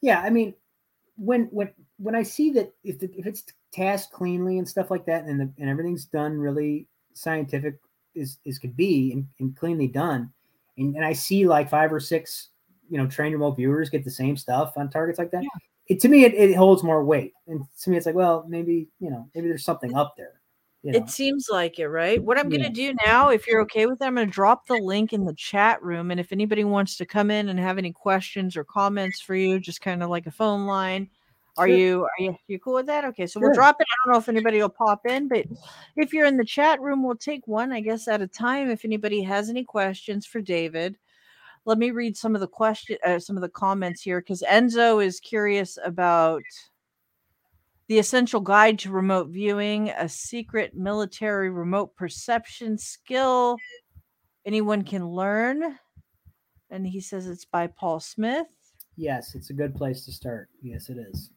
yes and then kiao says the same thing and so does psi unit recommendable so yeah so i think that's great i think that's something that I think a lot of people are interested in getting to know it. That's what Brad T says. I hate to get all the moon conspiracy theorists, but it says, oh, but the moon was mm. literally rung by like a bell. Did it mm-hmm. sound like a bell when you were up there? um, I didn't get much sound at all. I was in a crater. I mean, I was in the side of a crater outside. Um, it was eerily silent. Um, but when I went inside the structure, it was busy. I mean, I, there was people. There was a there was a there seemed like there was like a some kind of labor force or slave race or something. I don't know. Um, but again, I, I mean, I mean, I guess all we could guess is like, were they probably like regular people or were they like moon people? Well, yeah. I got from what I got. I mean, there somebody I sketched, a couple people I sketched seemed relatively normal. I mean, you know, human-ish, you know.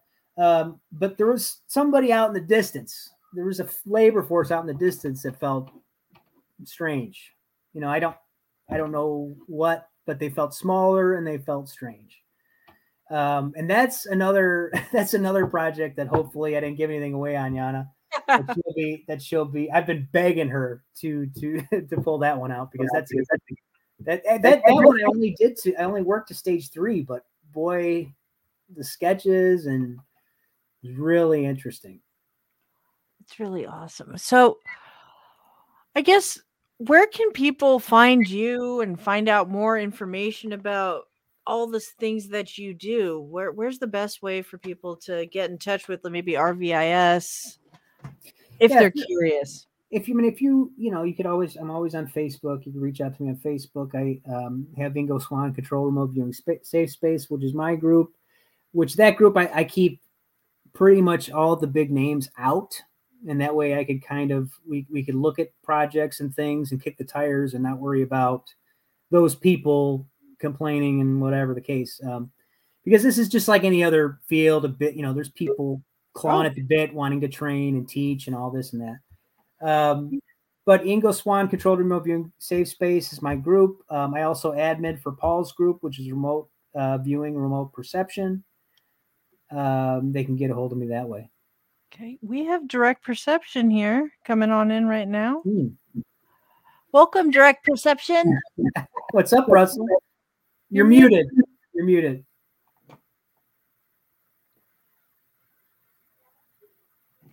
Jess, this uh, is actually hello. this is actually my mentor Russell. He's the one that actually. Oh, it's very nice to meet you, sir. Yeah. Hi. How are you? Welcome to the show, Russell. Thanks for coming, Russell. Oh, I've really enjoyed it. Great questions, and you know the thing uh, I would like to say about David. David started with a how can I put it?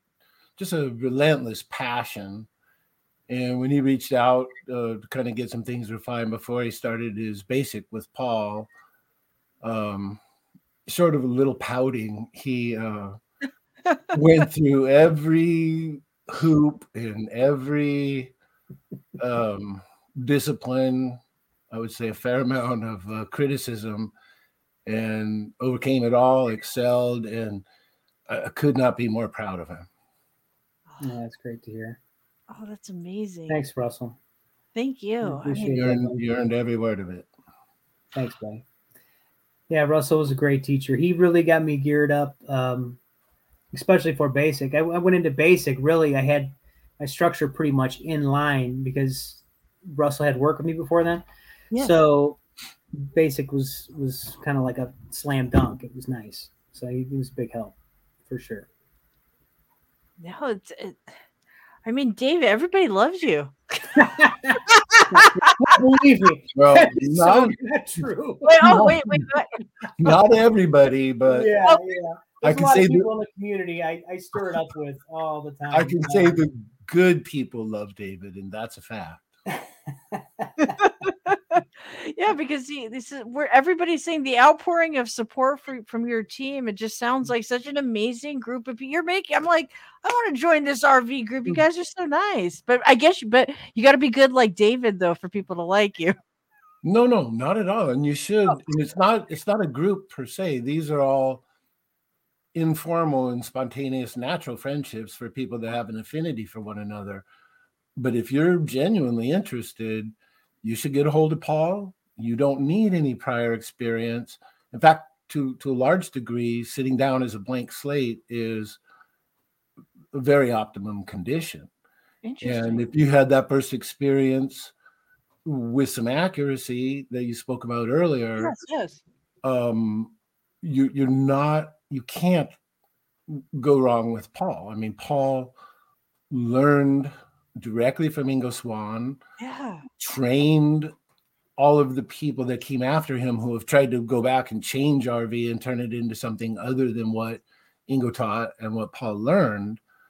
So I can unconditionally support you in saying, if you're interested, do it. Get a hold of Paul, go to the class, at least the basic class. Yeah. And if you find yourself compelled beyond that, if you have an advanced training certificate from Paul H. Smith in your hand in the remote viewing world, it's you know, it I, I don't know how to say it except for it's Yeah, I- I it's the will gold say that standard.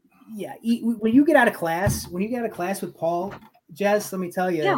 you your phone is ringing off the hook i mean it, it- especially in advance like russell's fully trained russell's completely fully trained he's taken all paul's classes um but even out of an intermediate people were calling me up wanting me to call calling me up wanting to remote view this remote view that uh because they know that's that's how that's how effective his training is. That's how effective his training is. It's not me I'm telling you, it's uh if you if you get good at following that that method, it works really well. Yeah, and with looking over the titles of your um, videos on, on your YouTube page and your interests and the, the spectrum of your interests, yes, yes. you added this to your repertoire. I, I I can't imagine any possibility of disappointment. Wow. No, you sold it. You're, I'm sold. I'm gonna bring Enzo in too. We got Enzo, my Sold friend, too. coming in. Enzo's interested too. He's been messaging me about this. We've been talking a little Yeah, bit about remote I've been a and pest. She's being very Yes. kind. Uh, uh, gentlemen, loved loved the whole thing here. Uh, I'm curious uh, for for David. Just and I understand everyone's a little different and has different ways of learning and different paces and stuff like that. But just as an example, Mhm. when you first start off, you didn't know anything about it, to where you are now, about how much time and effort Mm. have you put into this? How much time and effort? Um, I could tell you, I probably do three or four tar. Probably, I would say, three targets a week conservatively for the past what year and a half. Russell, would you say? I mean, seriously. Ty- would say seriously, typically, the the path is probably about three years. So from the time you do your basic course, you have ten follow up homeworks that Paul uh, individually reads every line of, annotates correct, incorrect, tips, uh, various other factors. Then by the time the intermediate course comes up, that's about a year, and then it's the same routine uh, till you get to advanced, and then after advanced, there's ten homeworks where you get the same kind of personalized uh, treatment. So I, It's- I would yeah. It's rigorous training, and, and ten homeworks. Um, you don't qualify for the next class until you finish those homeworks. Just how it is. Right. Oh wow. It, all in all, though, I mean, even a three-year time frame's way faster than I thought it would be. Uh, Mhm. Oh yeah, but you know it, it's you know it's like anything else though too. I mean, if you want to be really really good, it's going to take years. I mean, you know, you're just like you're playing a, you know you're inst- you're playing an instrument that's you. You know, you play a song. and Sometimes you're going to play the wrong note or whatever. So um, it takes time. Um, I could tell you though, I've gotten better. I mean, I, from from from when I started till now, it's it's pretty significantly better. I, I- I mean, I, I mean, I literally was drawing like just like it would take me 30 pages just a little just to draw something. Now it's just like by page five, I've drawn a bunch of stuff, you know. So you literally kind of like you're sharpening this this tool. You're getting better. You're what they call uh, neuroplasticity. Uh, Russell could talk a little bit about this, but you're, you're kind of building a, a, a map in your in your mind. You've had these these failures. You know what this feels like. You know what this sure. sounds like, you know what this smells like. So by building this this library of targets, you're getting you're getting a sense of what these things feel like in a psychic environment. That's fantastic to hear that it's it's a regular skill that anyone can do. And personally, I couldn't carry a tune in a bucket, but I'm willing to still put in some time on it. Oh yeah. Yeah, I mean, go ahead, Russell.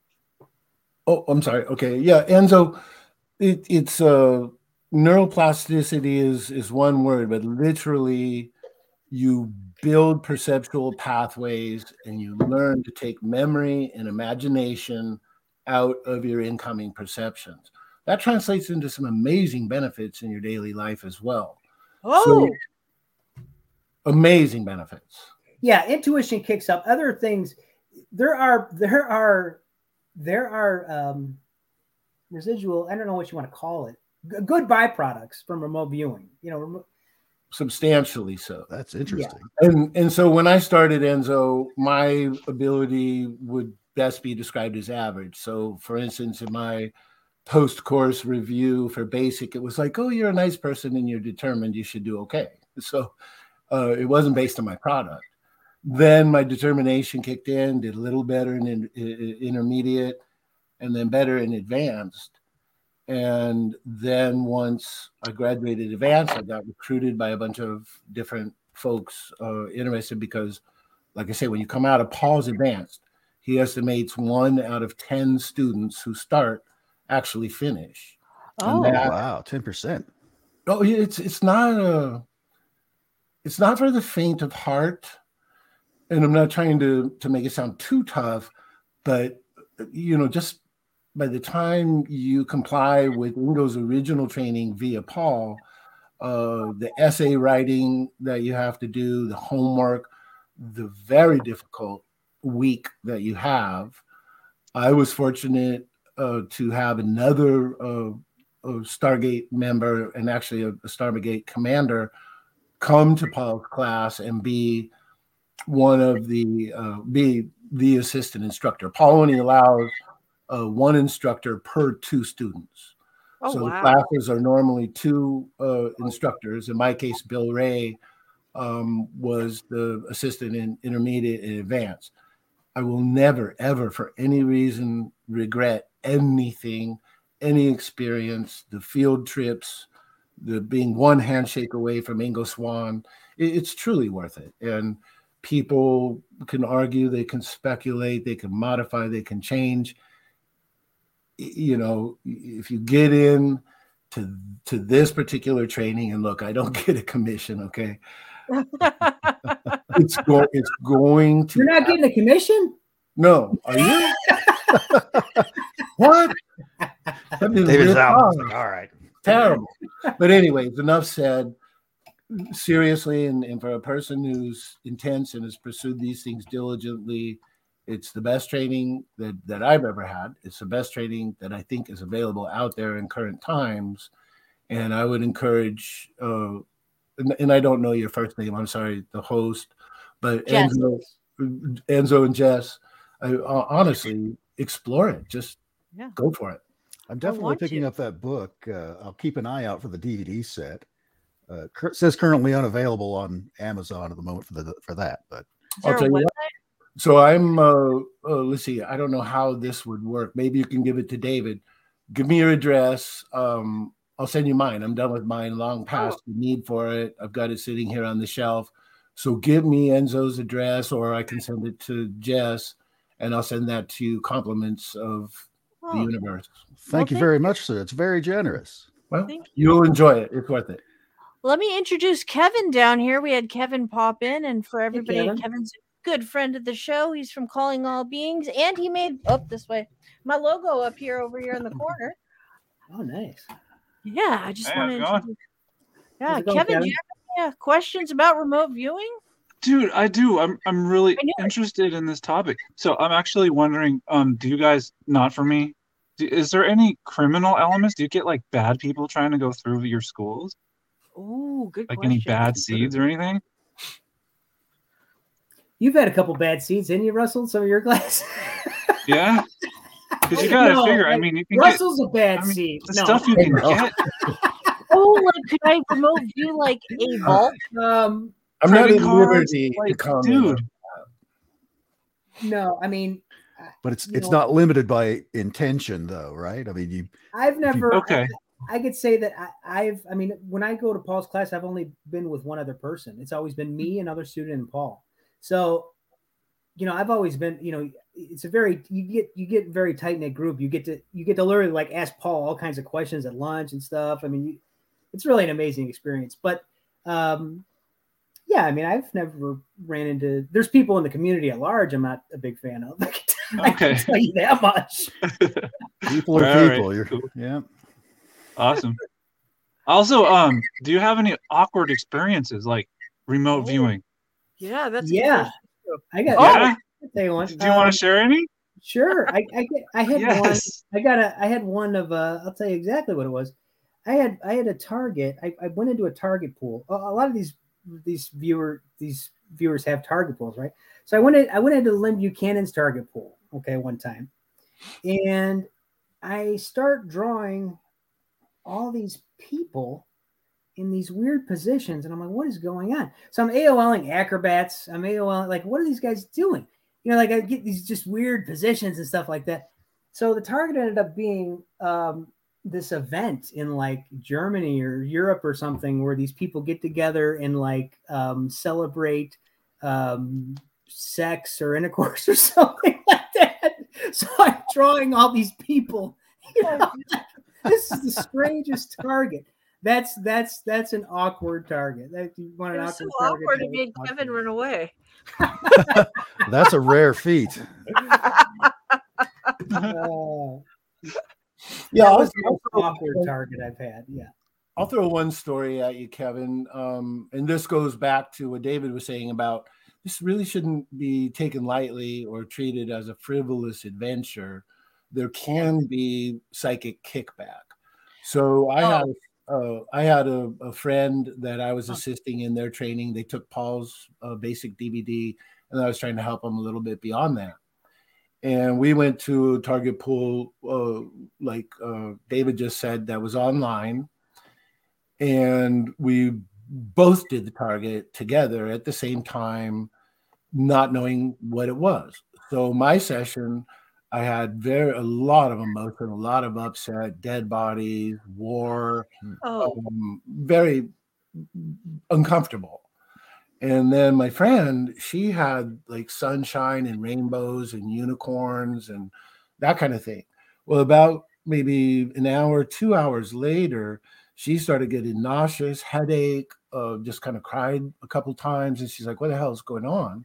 Yeah, yeah. and in between then we had found out that uh, it was a very very inappropriate target for beginner remote viewers but it was the actual uh, conflict at the moment of the conflict of d-day Oh, Yeah, So- you got to be careful. You got to be so careful. her mind deflected to sunshine and rainbows and unicorns but her pre-conscious took in that that negative data uh, on my you know page i had like bodies piled up aol's of vietnam world war ii so i kind of got it.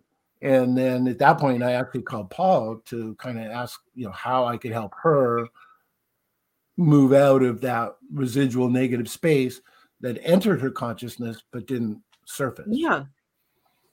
Was she able to recover pretty quickly with Yeah, once she realized what was going on it just boom Okay. like that. It was the not knowing where is this weirdness, where is this uncomfort or discomfort coming from.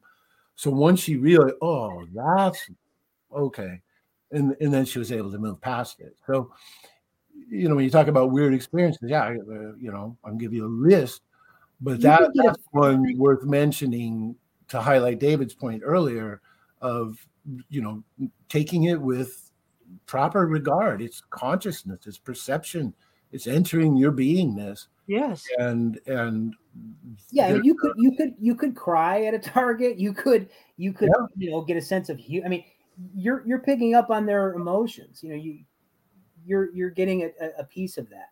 So you you learn in training how to pick it up, put it down. You know. Yeah, learn that I guess that was a put it down. question I was gonna have. Uh, like, can you Record it, protect it up, put it yourself? down. Mhm, Can you yeah. protect, set up some sort of something so you protect your psyche, or you just kind of clear it out after?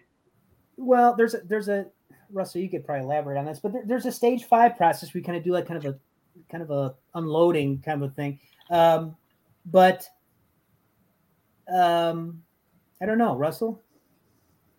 well yeah there's a thing called the aesthetic impact break and aesthetic isn't in this case referring to beauty but it's more towards the original definition of emotional impact um, on you, the viewer.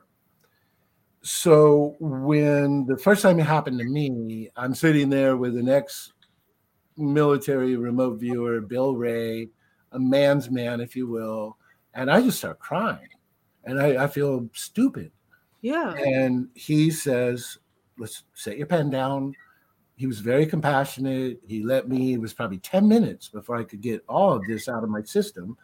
And he said, we all experienced it in the unit when we were assigned to traumatic type situations. And that relief or that permission to just grieve was very, very useful. One of the key elements, though, is firmly and decisively with intent ending your session. Okay. And I actually have a little imaginary visualization where I imagine my attention coming back to me after I firmly end the session, literally with an exclamation mark and the time. And then when my mind goes, Oh, I wonder what that was. No, just end the session. Come back into present time, if you will, or present location, whichever, and, and focus on this room and whatever it is you're doing, the people around you, and then wait for feedback on the session, but disconnect from it very, very intentionally. If you let your mind dwell on it, your attention will stay there and you'll keep trickling that stuff back into your awareness. No, that makes that makes a lot of sense. I think like instinctually what I did is I focused on on I have a tattoo on my forearm. So I was like, when I come back, I'm gonna focus on coming back to this image on my Mhm. arm that I Mhm. know very well. Yep. Some anchor point in your environment or your present time, and and sometimes you'll get feedback, sometimes you won't. But if you can just disconnect, you start the session with "I don't know." You should end the session with "I don't know." Start it definitively, end it definitively, and then let whatever happens happen. And so sometimes you'll get feedback and you'll go, oh, yeah, wow, okay, I was close, or wow, I was dead on, or oops, I missed. And so it is. Also, too, your session could be biased by who, who you are, what your interests are, how where you going to the target. If I go to a target, I may perceive whatever I would normally be interested in at the target. Russell may be interested in something else. Mhm. You know, like say if we go to a museum, I may be looking at this artifact, and he may be looking at this because this is so. That's another reason why it's nice to get a, a team of viewers because you'll get a you you'll get a more encompassed picture of what's going on there. And David made a very good point earlier. If you're going to perceive via somebody else's perception at the site, you're going to get their version of what's going on. So Bill Ray tells a great story where um, his wife is Native American, and she viewed the last uh, Battle of Custer and had a positive feeling about it. And another person who w- was also assigned to that same target had a very negative feeling about it. So if you were Native American, you would perceive that as a victory and, and be happy. But if you, you know, were one of the cavalry, you wouldn't be so happy. So you've got to remember as you move around a scene to each person's perceptual position, you're going to be seeing it through their filters. Somewhere above that, if you can get past, and again, it's the whole remote viewing process is essentially designed to get rid of memory and imagination. If you listen to you know gurus all over throughout time, they say we're only suffering memory and imagination. If we were just here as it is now and saw it as it is, we could respond appropriately. But when those other factors trickle in, now you're distorted. No, that's it seems amazing. like that is something that because I guess uh, you know we talked a little bit about how remote viewing can change your perception of like reality and your existence. Can either you, David or Russell, talk a little bit about that and how it's changed for you after remote viewing? it expands your perception. I mean, this whole thing is expanding your perception. I mean, I think what it's, I think under you know Russell, Russell has Russell knows more a lot more about this, but I just say, and he'll get to the underlying root of this. But you know, Ingo was a very he was a brilliant guy. I mean, this is more than just remote viewing here. Okay, this is Yeah. this is teaching us how to expand our own perceptual, um, our way of perceiving, and in the process, your perceptual awareness is, is expanded, and the byproduct of it just it's just the way it is. Your intuition gets enhanced. Uh, you're more cognizant of things. You get better remote viewing. You're more. You just it, it just is. Um, your your perceptual awareness is expanding in the process. It's it's um, and I could tell you just from the training is it's every stage that you're you're grow, it's like you're growing into the stage. Um, you, you- you're now you're ready for stage four. Now you're ready for stage five. Um, Russell, Well, and that's one of the keys to the year, or the essentially what amounts to a, a year between courses. You need time to adapt and to acclimate. I've seen people go in the deep end right out of the gate. Yeah, And they jump right to stage four and it turns into garbage. It's all garbage because they're in a hurry. They want to get uh, get Right. excited. but also the the transition from thinking uh, you know a lot of people enter this i'm just a body how could i possibly perceive at a certain uh, perceive something at a distance or through time at a certain point you start to make the consideration maybe i'm not just a body and for people who are coming out of some sort of physicalist or materialistic path that it- it can be a shocking transition I went into remote viewing thinking and realizing I'm not just a body. I'm a being with a mind and a body. So so when one moves to that higher perception, there there can definitely be moments of discomfort. There's no doubt about that. Oh, Oh, i- if okay, person, okay. If you're a person that just thinks that that this is just it, and you get into this, it's really going to change your whole paradigm of your life. I can tell you. if, if you're really one of those people that just believe like this is just it, this probably isn't the thing for you. Yeah. you're going to be I mean- for a surprise. At, at the end of certain sessions, when you've done well, I've literally cried. I've just sat there with my mouth open. I've asked myself, how in the, you know, could that possibly happen? So, so it's a, this is a reality changer, and that acclimation period is very, very important.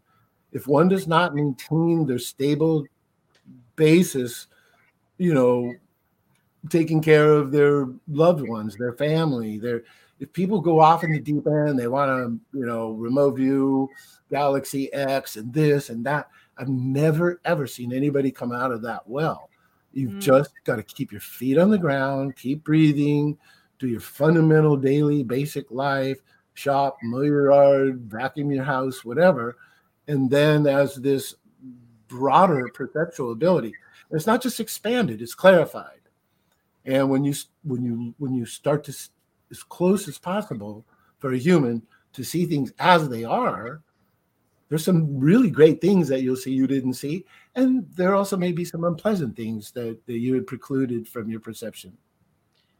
Would you say that that's because I was thinking this while you were saying that? Uh, what other hazards? I understand it's mostly training and experience, and it sounds like moving too fast before you're ready is is probably the biggest hazard. Are, are there any other hazards like that with doing uh, remote viewing?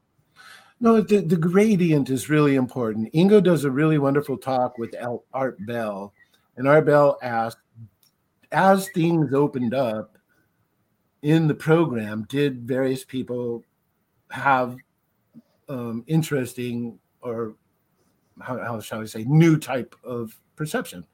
And Ingo's like, yes. As soon as you expand your perception, so just like if I look out my window and I say, I want to look at the tree. Okay, well, when I look out that window, I'm going to see the grass. I'm going to see the sky. I'm going to see the clouds. You don't get to just see the tree. And in the unit, that that was uh, um, for some people, it's exhilarating. They're just like, wow, you know. Some people they they, they have a, oh, I can't believe it. This is too incredible. Some people have a, a maybe a fear or an awkward reaction to it. But there's no doubt when you open your curtains, you don't just see what you set out to look at. Everything else is there. It's I do have a question from the chat um asking about where did it go? Hold on here.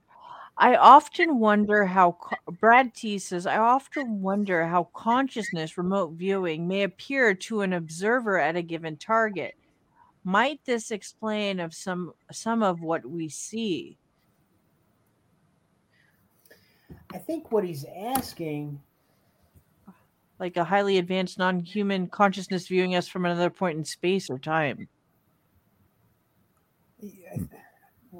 is he asking like what we look like? Yeah, I think so. He's asking he might he might clarify as we talk. I can tell you, uh, you know, what I wanted to say, I, I, I did an, an interesting target a while back where I was supposed to, basically, I was supposed to go into the point in time where Ingo um, was spotted on the moon, okay, which is something that was that happened, okay, Okay, okay. whatever. Um, and I drew the astronaut, or I drew this guy in a suit. I say astronaut. I got this guy in a suit, and I drew him pointing to something. Okay. Now, what he was pointing to, when I probed what I was pointing, I'm getting this like, I don't even know how to describe it, like a black mass, you know. So, um, I've heard people describe it as like a mirror.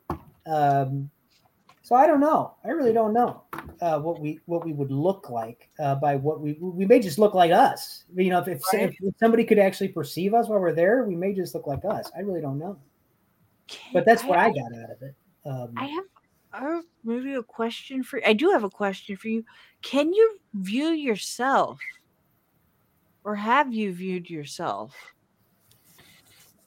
Um, I've I've wanted to t- I've wanted to do I, I've often wanted to do like a tasking of myself, remote viewing myself, just to see if It's I, just there's like like- like, a it's like feedback, infinite circle. like a Mirror in a microphone, mirror. like feedback or something. Uh, but I've never I've never done it. Um, Could could you view yourself like when you were a kid or something like that? well, as long as you're blind to it, I mean, as long as you're you could view anything you want, as, as long as you're blind to the target, and that way you you don't you know you can't, your imagination can't creep into to make stuff up about it. So if somebody would task you that, sure, yeah, you can. Um, I have been tasked myself, and it was interesting. Actually, I was tasked myself to find out what would be my next medical issue or apparatus. And it ended up being it ended up being a hearing aid. But what was funny Would is you I have a hearing aid? well, and I, I do have bad hearing, yeah. So, but but what was funny is is once I saw the tasking is I, I was I was probing around the people at the target, and I got what I think it was my daughter and my wife, and I got a sense of what how my daughter felt about me. It's just like, like this is this is what I look like to you, huh? Like, like this guy seems kind of like he's kind of bossy, and he's Oh no, you're like That's that's funny. me. so. But, but I I, kind was a real jerk. I, I've kind of made it a like I've told Yana and Theo, like guys, unless you really need me to, I'd rather not remote view you guys because Yeah. you're my friends. You know what I mean? It's just strange. Um, because you because you're you're spying on them. You know what I mean? It's, Right. even even if they task you, it's still weird. It's so Um, weird.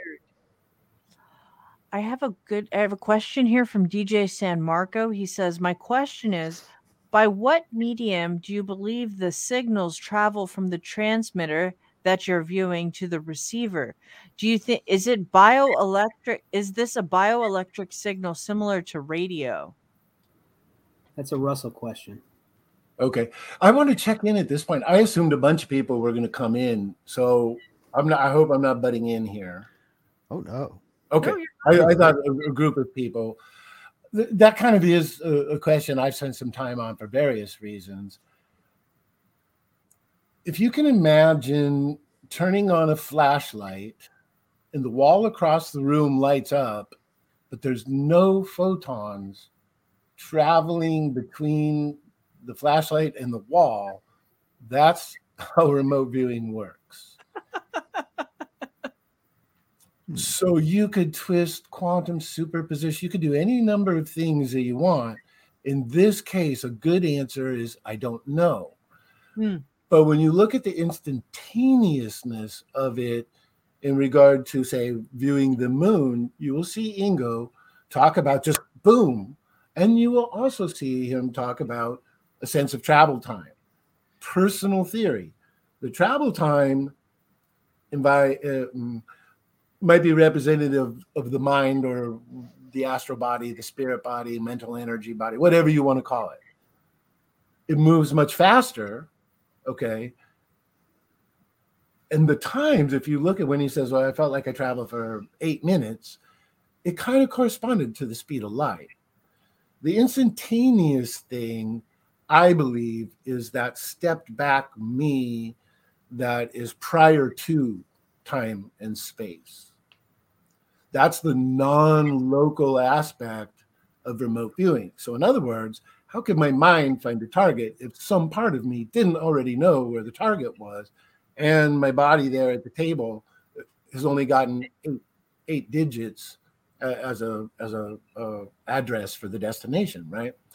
So if you look at uh, Ingo's deeper esoteric works, he refers to humans, much like many religions around the world, as a tripart nature, where you have a physical representation, a mental representation, but then there's you. And it appears the problem for a lot of things is that we've identified with the the mental and the physical so much that we say, "Oh, I am that." Yes. But yet we say things like my body or my hand. So who is the possessor? Or my mind is troubled. Who's the one possessing the mind? So Ingo believed there was this other part that's truly non-local, prior to space and time. And you see body, soul, and spirit, and Hindu Trinity. Uh, you, you, can go through any religion and, and or philosophy, and generally see a similar model. So does my attention travel? No, it appears. And when you were asking, talking about bilocation, yes. But I, I mean, my left hand's over here, my right hand's over here. Have I bilocated? Technically, yes. I'm in two okay. different places. So when your so when your attention manifests at the target site, you have attention there that's perceiving, but you have attention here that's writing and staying focused, staying within the structure. And like David said, you can get a little goofy sometimes. Your spelling will go to crap or your handwriting will trail off. And that was where Ingo had what's called a bilocation break. If you were too much immersed and start to, you know, I've nodded out, like literally my head bonked off the table during a session. That's time to take a bilocation break Okay. If you're not enough at the site, you take a bilocation break. So the ideal is to be able to place your attention wherever it's been directed and simultaneously function with enough tension here, attention here uh, on your session and your monitor and your form. So hopefully that answers the question, which really wasn't an answer. Some of my best sessions, I just wanted to add, some of my best sessions I'll start marking my pages the wrong numbers. I'll start mm-hmm. because I, I'm starting to kind of mm-hmm. like I'm getting a little too immersed into the target. But it, but it also tells me I'm on target. When I start doing stuff like that, I know I went somewhere. You know, like I know mm-hmm. I'm, I'm, I'm in somewhere. So I look at it. As, I mean, you want to stay in structure, but I, I look kind of look at like, oh, it's a cursor. Like I must be going. I must be in the right direction. Uh, but also, I wanted to mention too about time. When you're in the session, what's interesting too is when you're in session, time stands still. I mean, you you you go down, you start working, and the next minute you look up, and an hour's passed, and it's it's, mm. it's really strange how mm-hmm. fast time moves when you're in session. It's it's very interesting. Wow. Uh, Brad T said, "What a tremendous explanation that was." By the way, and uh, DJ said, "Is it limited to the inside of our atmosphere?" uh for because uh, i guess he dj came in a little later. He says for example can you remote someone who's physically on mars? We did talk about that a little bit earlier. Mm-hmm. yeah there's no limits. I mean there's no limits and um, there's no limits as far as uh, space. I mean time I, you know i don't know. I mean what would you say about that russell? I mean for some reason you know like i said the relative past and and i mean the relative present and the future. I mean, in the past is very is pretty good, um, but it gets slippery. The future. Um, mm. yeah. I, uh, again, this is in, in so many times of remote viewing. I don't know is the best answer. Yeah, you're right. So if I tell everybody, like if I tell everybody here right now, just simply open and close your hand, and I say, how did you do that?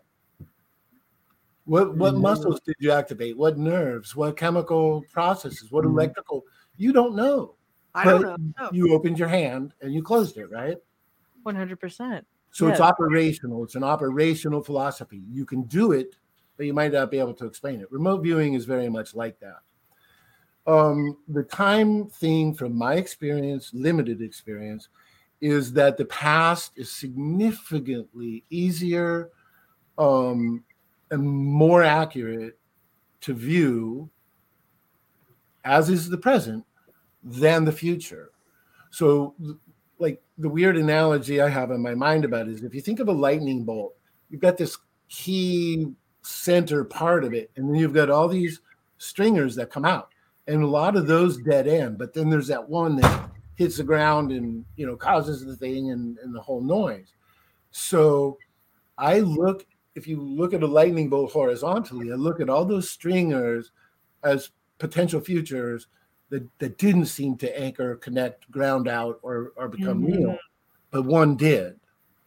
So the future viewing, and I've I know some very very good remote viewers.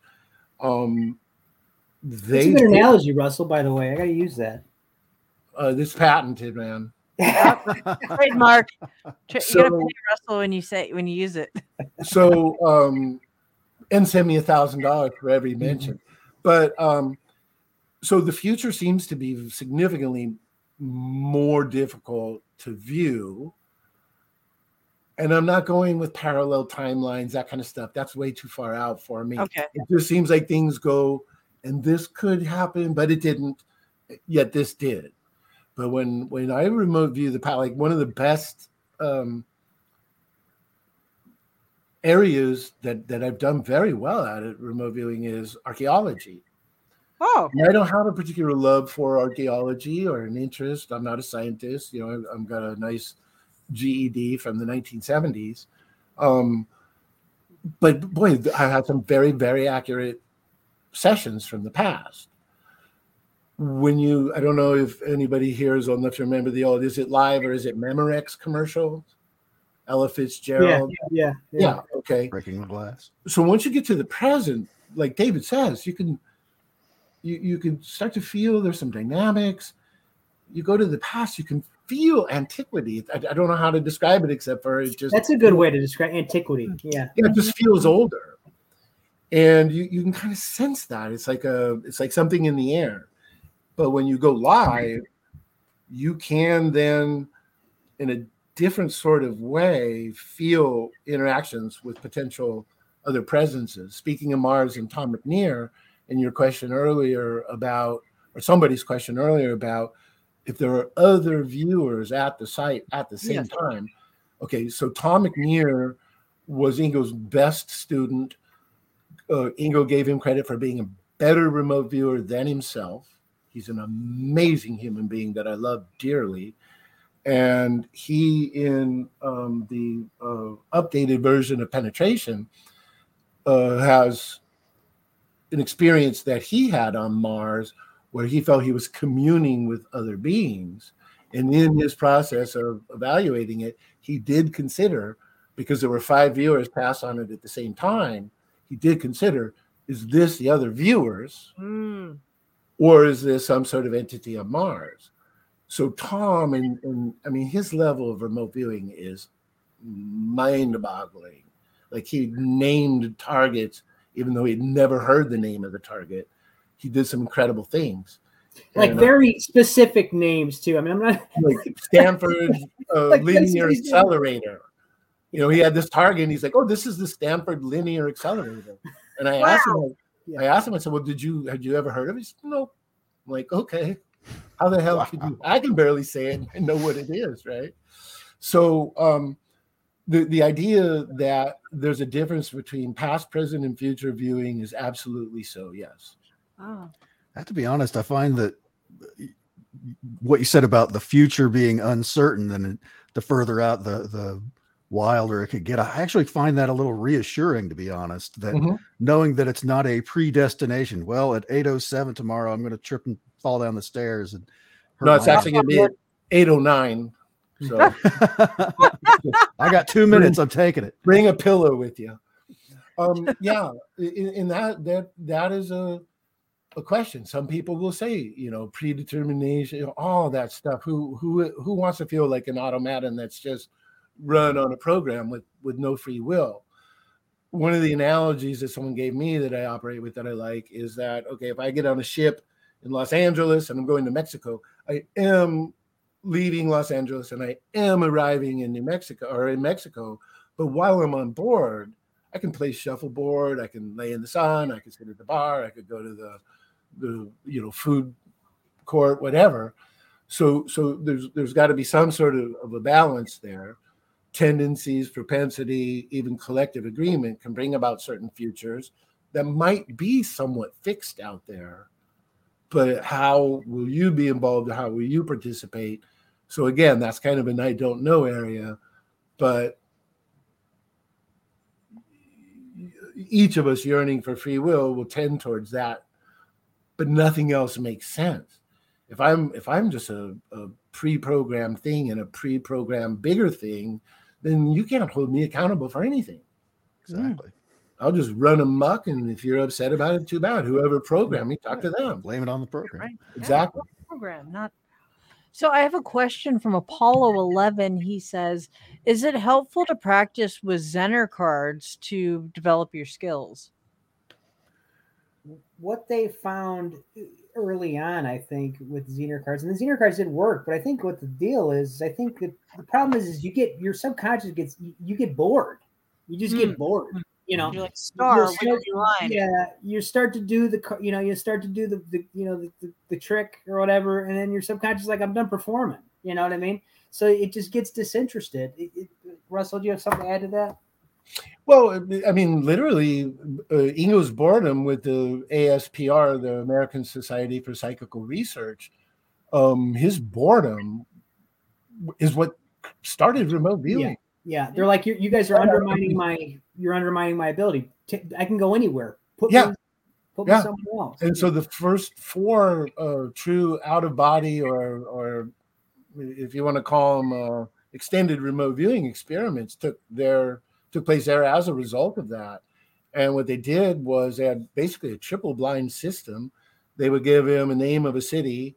He would pop there, say, "Well, it's Phoenix, Arizona. It's 40 degrees. It's pouring rain." And they're like, "Oh no, no, no, that can't be true." Then they would get the instantaneous weather report and it's 40 degrees and it's raining in Phoenix, Arizona. So that really is what caught the interest of the CIA. Um, uh, how knew, Ingo knew about rings around what was it, Jupiter? Um, Russell? Or who what was it?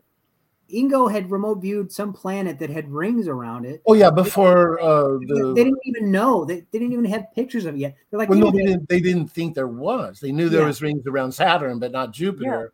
And so before, I think it was the Voyager expedition, if I'm not mistaken. So he did the viewing before Voyager, and significant amounts of data back from Voyager corresponded to things that science was effectively in denial about. See, when you're remote viewing at that level, the, the, he, you know, he, like he's that confident where he's like, no, no, you'll see.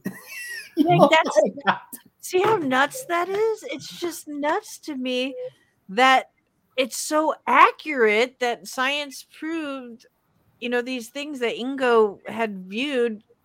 It's just nuts. You Right. guys, this stuff is real, I think. It seems like it. no, I, I can, you know, I don't know, and it just sounds like, you know, someone screaming into the wilderness, crazy. I don't know how, and I've never found an exact way to convey to somebody it's real. Mhm. It's real. I have sat there and somebody, you know, emailed me eight numbers. I wrote the eight numbers down on a piece of paper and I drew the damn thing. Mhm. So the key is, and, and whoever uh, guided you towards doing your own session first, Jess, was Yeah. brilliant. Uh, Paul uh, talks about this in um, in his book, the uh, the most recent one, remote viewing. What's it called, David?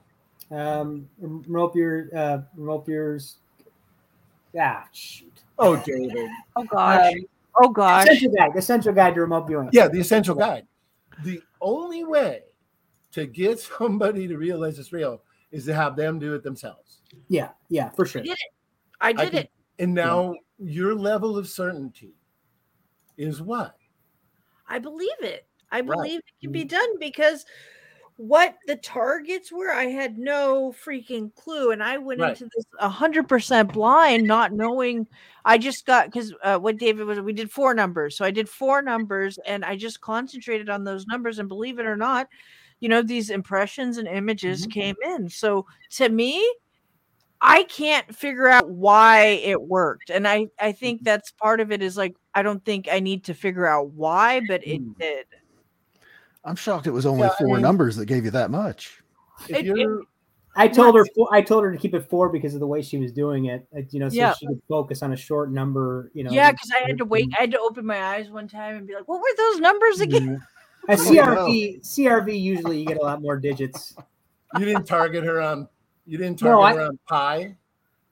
I didn't target. I didn't target her on anything. She had somebody else target her. Um, So so yeah, the the it, it, it literally is factually a self-realization. You could talk to your blue in the face.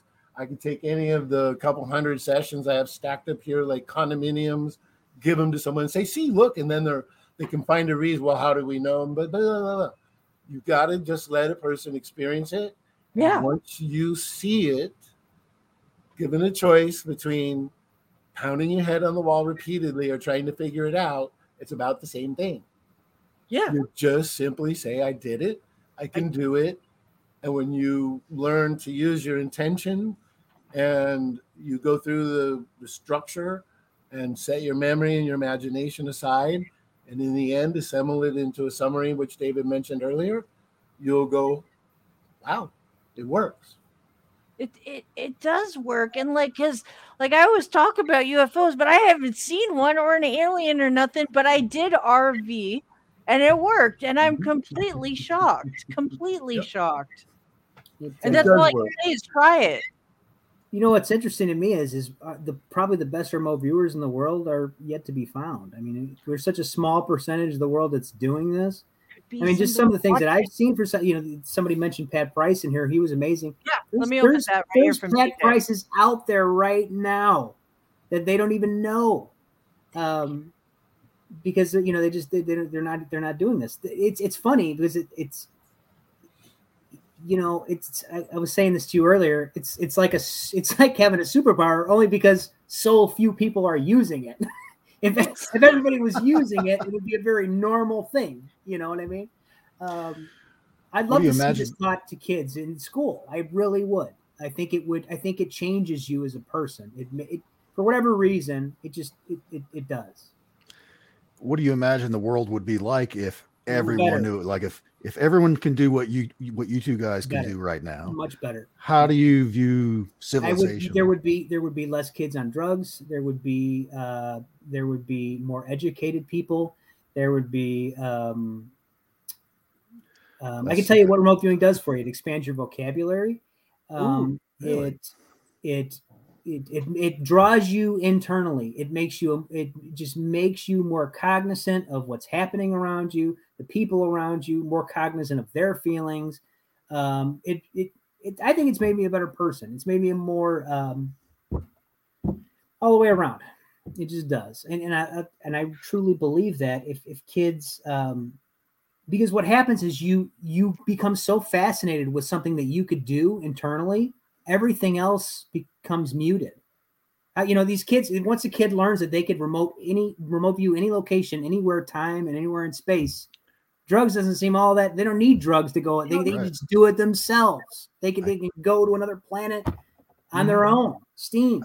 I can't imagine watching cable ever ever did. again. Just cancel that bill right now and just Right? Close the cable. the universe. That's You know- why that's that. It's. I'd really love to see kids doing this. I think it. I think it could be. That's amazing. Uh, but but Yeah, then that'd but be- trying to get people on board with it. That's the problem. I mean, Yeah. um, I've seen skeptics kick butt at this. Like like first time out. Like I totally just just sketch the whole thing. That they walked in the door, they didn't believe it, and like first timer effect, they went in they and they nailed it. Um, Wow. it's an innate ability. We all have it. And you know, it's interesting when you say about improvement. Each person um, has an individual response, like everything. So for me, someone who just obsesses over being Russell's right. actually worse now, uh, though. Yeah. I'm kidding. I'm kidding. well no I'm teasing. the ankle bracelet is flashing as we speak i gotta check in in a minute Uh, is that that that's why you're remote viewing because you're on house arrest, huh?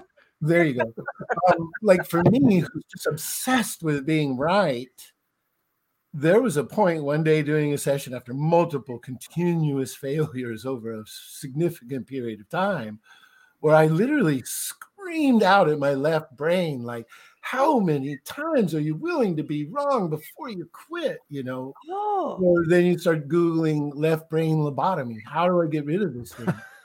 And Oh, as soon as I s- just broke down and laughed, I was like, wow, you know. So for me, it had that unique effect. And then going into uh, daily life, you just realize I, I could be wrong. Like, I'm Mm. looking at somebody shoving somebody on the sidewalk and it's okay, it's you know, gangs or a couple fighting or this, that, or the other. And, You will find out it was somebody trying to help somebody not step out in front of a car. There's Your there's mind- something in, in remote viewing called AOL, analytical overlay. It's when you Yeah. you you've got an impression, you you've you've you put all this crap on top of whatever it really is. Your, your analytical mind is doused it and all this. Remote viewing does give you a, a sense of really how much of your life is analytical overlay. We Yep. put so much, um, so much of our own crap onto everything that we perceive. Um, and, and I catch myself doing it all the time. I mean, still, mean, still to this day, it doesn't cure you of it, but it makes you a little more cognizant. Like we are constantly painting our own paintbrush over Mhm. everything we experience in this world. And that's another thing remote remote viewing does. It makes you cognizant of that. It makes you, you don't realize how much of it you're actually doing. you're doing it all the time. yes. so we did have some people join a little late, and so we are having the question again. So if you guys could go over it real quick again, Jesse Peak MUFON wants to know the best way to learn. best way to learn is to um, if you want if you want to if you want to go the full tilt and you want to be an operational remote viewer would be to fully uh, formally trained at RVIS in Utah. That would be the best way. It's the best did training. Go, did you go to Utah? Yeah. Oh yeah. You go oh physically go. Okay. Okay. Oh, yeah. Yeah. Oh. Um, and you know, and look, I it's the best thing I've ever did. I mean, that's all I could say. And Russell told me that too the whole time He goes, just you know, and he was right. I mean, you know, if you if you know this this is look like Russell said earlier, it's not for the faint of heart. If you're if Mm. you're a person who is really looking to, to know what you're capable of, to, to really know what you could do, then then this is for you. You know, so, I think I always ask my first question to every remote viewer is, what drew you to this? Because something drew you to this. You know, is it something internally? Something told you you could do this. Something. Um, but pe- I really believe that people are drawn to this. There's people that that just have a feeling inside that they could do this, that there's they could do more. There's something there, and um, yeah, yeah, just- that's it. Yeah, I mean, or or David, I don't know if you've given out your um, um, Facebook group address or Paul's Mhm. Facebook group address. Yeah, Now, going right into the public arena, I don't necessarily recommend because the, the yeah, you're gonna get a lot of. yeah, I'll I'll stop there before I swear. There's a lot of sensationalism. There's a lot of sensationalism. There's a lot of people selling their stuff, and Nonsense. Yeah. look, But you need so I would actually recommend Paul's Essential Guide to Remote Viewing. I bought that book and given it out to at least six or seven skeptics. He fairly addresses skeptics with respect. He gives a tip um, on you know just kind of doing your own little trial session. There's even a link to like a small uh pool of targets that you can try. Give it a try, see if you like it, read about it a little bit. Googling it, I think, for a newcomer is a mistake because you might Okay, generally okay. find a lot of weird stuff. But go go with the fundament, and if you're genuinely interested, um, you know, get the training. So I've been to Utah three times for Oh, wow. uh, basic, intermediate, and advanced, a week each. Then a week in uh, so far, uh, Paul's only operational training course on how to run a remote viewing project. And then I did his sketching course in conjunction with uh, International Remote Viewing Association conference. Those things there, five, those five uh, trainings, you know, I'll, I'll go to my grave incredibly grateful for for having done it. Wow. See, that's what I'm saying. I, I go right for the all stars. Like I Russell was my mentor. I went to RVIS for training. I had I had the Cadillac ride the whole way. I mean, so you know, luckily, you know, I was blessed in that way. I'm sur- I'm surrounded by a lot of talented and, and good people. Is there And, a, and for new people, RVS, Joff, who's out here, you know, some someone will pick you up and help you if you're if you're dedicated. Mm-hmm. I tried to help a lot of people that didn't really want help. They, you know, Yeah. that was a mistake. And handpicking someone, you observe them for a while, and when you see a guy like Kiao, who when I used to do some kind of uh, podcast type things myself, always had incredible uh, questions, four or five at a shot, and then four or five ten minutes later, and you look at that guy, and now he's in Paul's Basic. Uh, David, same way. So when someone displays and presents themselves as genuinely interested with a history of some tenacity, um, if you're that kind of person, someone will pick you up and help you. If you think you're just going to um, do this in a week and win the lottery and become a millionaire and all your dreams will be fulfilled, you, um, yeah, you need to. I think you need for a passion for it. You need to really, you really, you need to enjoy it. You need to enjoy Yeah. it for what it is. If you want to be good at it. Um, No, I think Yeah. it's amazing. I I think it's amazing, but I know too. We have gone half an hour over what we were scheduled to do. Sorry, Jess. Such an amazing conversation. No, and then we had people join in a little bit late, so that I wanted to go over a few things again for the people who came in a little late because this was such a great conversation. So I guess before we get out of here, I want uh, we'll start with David. David, where can everybody find you on on Facebook and the Facebook groups? You can't find me on Facebook. Yeah, I am there, and um, um, you know, I I stick with the you know Ingo's CRV methodology pretty much is is as at least as it was used in the military. Um, and that's the group. You know, this this field gets caught up. A lot of things get jumbled into this field. You know, so it, it's a constant struggle for people like myself, for people like Russell, Joffrey, try and keep like you know remote viewing separated from every other discipline that's either metaphysical or esoteric or whatever. Uh, because it's its own thing. It's its own thing. And um, so yeah i mean that's where you could find me if you're looking. Um, if you're looking for the best training on the planet i would recommend paul. And that's about it. What's the name of the Facebook group, David? um, paul's is remote viewing remote perception mine is um, Ingo Swann controlled remote viewing uh, Ingo Swann uh, safe space controlled remote viewing safe space so yeah you'll find it Ingo Swann crv spa- safe space is my my group is that the first test? You have to remote view the site. Yeah, right. Thank you, If Brad. you can find that, you're our kind of person. Yeah, exactly. You have to Yeah. find it. so, uh, uh, Russell, where can people find you? If you want people to find you, if you don't, then you don't got to say anything. no, I, I don't actually. I, I kind of took myself out of the uh, public involvement aspect um, for various reasons. I don't blame you. So you can't find me. There are some people who do find me on Facebook by my name, which is not direct perception. And so if you're meant to find me, you'll find me. I'll leave it. Exactly. But um, yeah, no, his name is russell hush. Um, but do make sure I get Enzo's um, address or wh- whoever Yeah. Send those Yeah, we- DVDs to. You can um, you know send it to David, and I can reply all. I, Okay. I have no problem with either, either of you having my email or contact. Don't worry, we're I- not going to. I- Me and Very Enzo don't generous. stalk people. We don't stalk people, right, Enzo? that's, that's a little boring, but um, yeah. So no, I would I would be very pleased for either of you to have that, and I've really enjoyed this. I, like I said, I, I was anticipating a bunch of people coming in.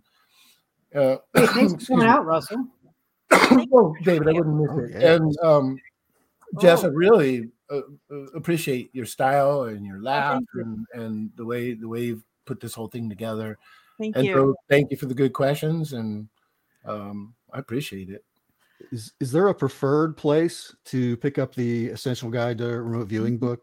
Do you guys have s- something on your sites or someplace? Paul has a site get a too. You could probably get it on Paul's site, which is what is it? What is it? Is Uh, it this? Is it RViewer? Yeah. Yes, yes. Okay, I'm gonna drop that in the chat for everybody right now. Too. Yeah, he has it there. And So I see it um, on Amazon, but I, you probably don't get too much out of them. So And- yeah, he has it there, and also on- on his site, he offers a autographed copy. oh, nice. Oh yeah, And yeah, he does. I forgot about that. So um, Amazon too Oops. also has it. autograph copy would be good. No, that's awesome. Um, you know, and I think Brad T says we need a part two. So I'd love to have you guys back on in the future. I think me and Enzo are gonna practice with the DVD first, and then we'd like to, and then we'll bring you guys back on when we're a little more messing around in the whole RV world, and then we can talk about it. How's that sound? Well, that's up to David. David, do you ever want to be seen on screen with me again? Oh, Um, God. come on. Are you kidding me? Okay, I, I, I would be, I would definitely be game. I your appearance was great. Well, no, Yeah, I kind of felt was like great. I, kind of felt like I butted in here, but no, I, Oh, David. no, I we welcome you in. I mean, I I don't know. Maybe David didn't. I don't know. No. Russell- to be this Russell's- butting the block button madly. But, but David, no, I'd be happy to do another deal with you. Yeah, I think it would be great. The freaking chat people are so interested in finding out more about remote viewing. You know, we have a lot of folks from the UFO community coming in and, you know, very interested about this. So I'm I'm glad we were able to cover it. Oh, please, David. Oh, yeah, I was gonna say Russell does a Russell does a presentation. He's put together a presentation. Actually, it's very interesting um, uh, on the bases and stuff that like Pat Price had the ET bases and stuff that are hidden around the planet that Pat Price remote viewed and stuff like that. Um, um, so I just wanted to throw that out there. It's very, Yeah. very you- provocative. Yeah, I did a deep dive on the underground bases, but even then, I took that video down off my YouTube channel Oh. because of various factors. But I still, I actually put it up to uh, what's that, Dropbox or whatever. Mm. Um, and I, I should get it over to uh, Yana and Tio so they can put it on their site. Uh, I actually had a contact recently um, where somebody requested it, and that's why it's on Dropbox, where Lou Elizondo wanted to see it. Oh, oh, oh! Now, I, now, we- now we want to see it. We're like, Yeah, hey, I've, had, I've had no interaction with him, no contact, but uh, a person who is familiar with both of us. Like I said, I've kind of just slipped off the grid a little bit. Things got a little too nutty with certain aspects. Right. Um, but yeah, I, I if I get that over to uh, PSI unit, uh, then David could give you a link. It, it's it's it's a tad eye opening to say the least. I would like to see it. Brad T would like to see it. Apollo 11 says maybe we don't know, but they said Lou is supposedly a remote viewer. Yeah, he had some training. I believe that's mentioned in that Skinwalkers at the Pentagon. yeah, as that's well. where he mentioned it. yeah. Damn it. Okay, Jess is to order two books. I need Skinwalkers at the Pentagon. I need the remote view, the essential guide to remote view. I'm going to put that on my wish list, Yeah. guys. You guys want to order for that So- just for, for It's an Jess? excellent cliffhanger for next time for sure. I know. I my God, we've got some. I've got a mm-hmm. page full of notes here for next Okay. time. Well, But David, thanks Oh. for sharing your venue, David. And, Yeah, and again, to you. to you two, give me that address, and then I'll get that out to you. yes, we will get that to So- you. I'm Send gonna everything to pull it. Jess. send it to me and then I'll send it to to um to Enzo here. Writes down more books. Yeah, I'll send Exactly. it- I'll send it to you for free, and then you can charge charge him for it. Yeah. That's how it's gonna work. That's how the world, that's how it works. I'd be like, Enzo, you want this? You gotta pay for it plus shipping. and handling. Uh, so until next time, everybody, I want to remind everybody to catch me on all social media at the ROGGE E report and live Wednesday. We're going to have demonologist Nathaniel Gillis joining us. Yes, and we are going to do a part two. Everybody's begging for it. So until next Oh, time, that. everybody, thank you. I know everybody loves it. Thank you guys so much. And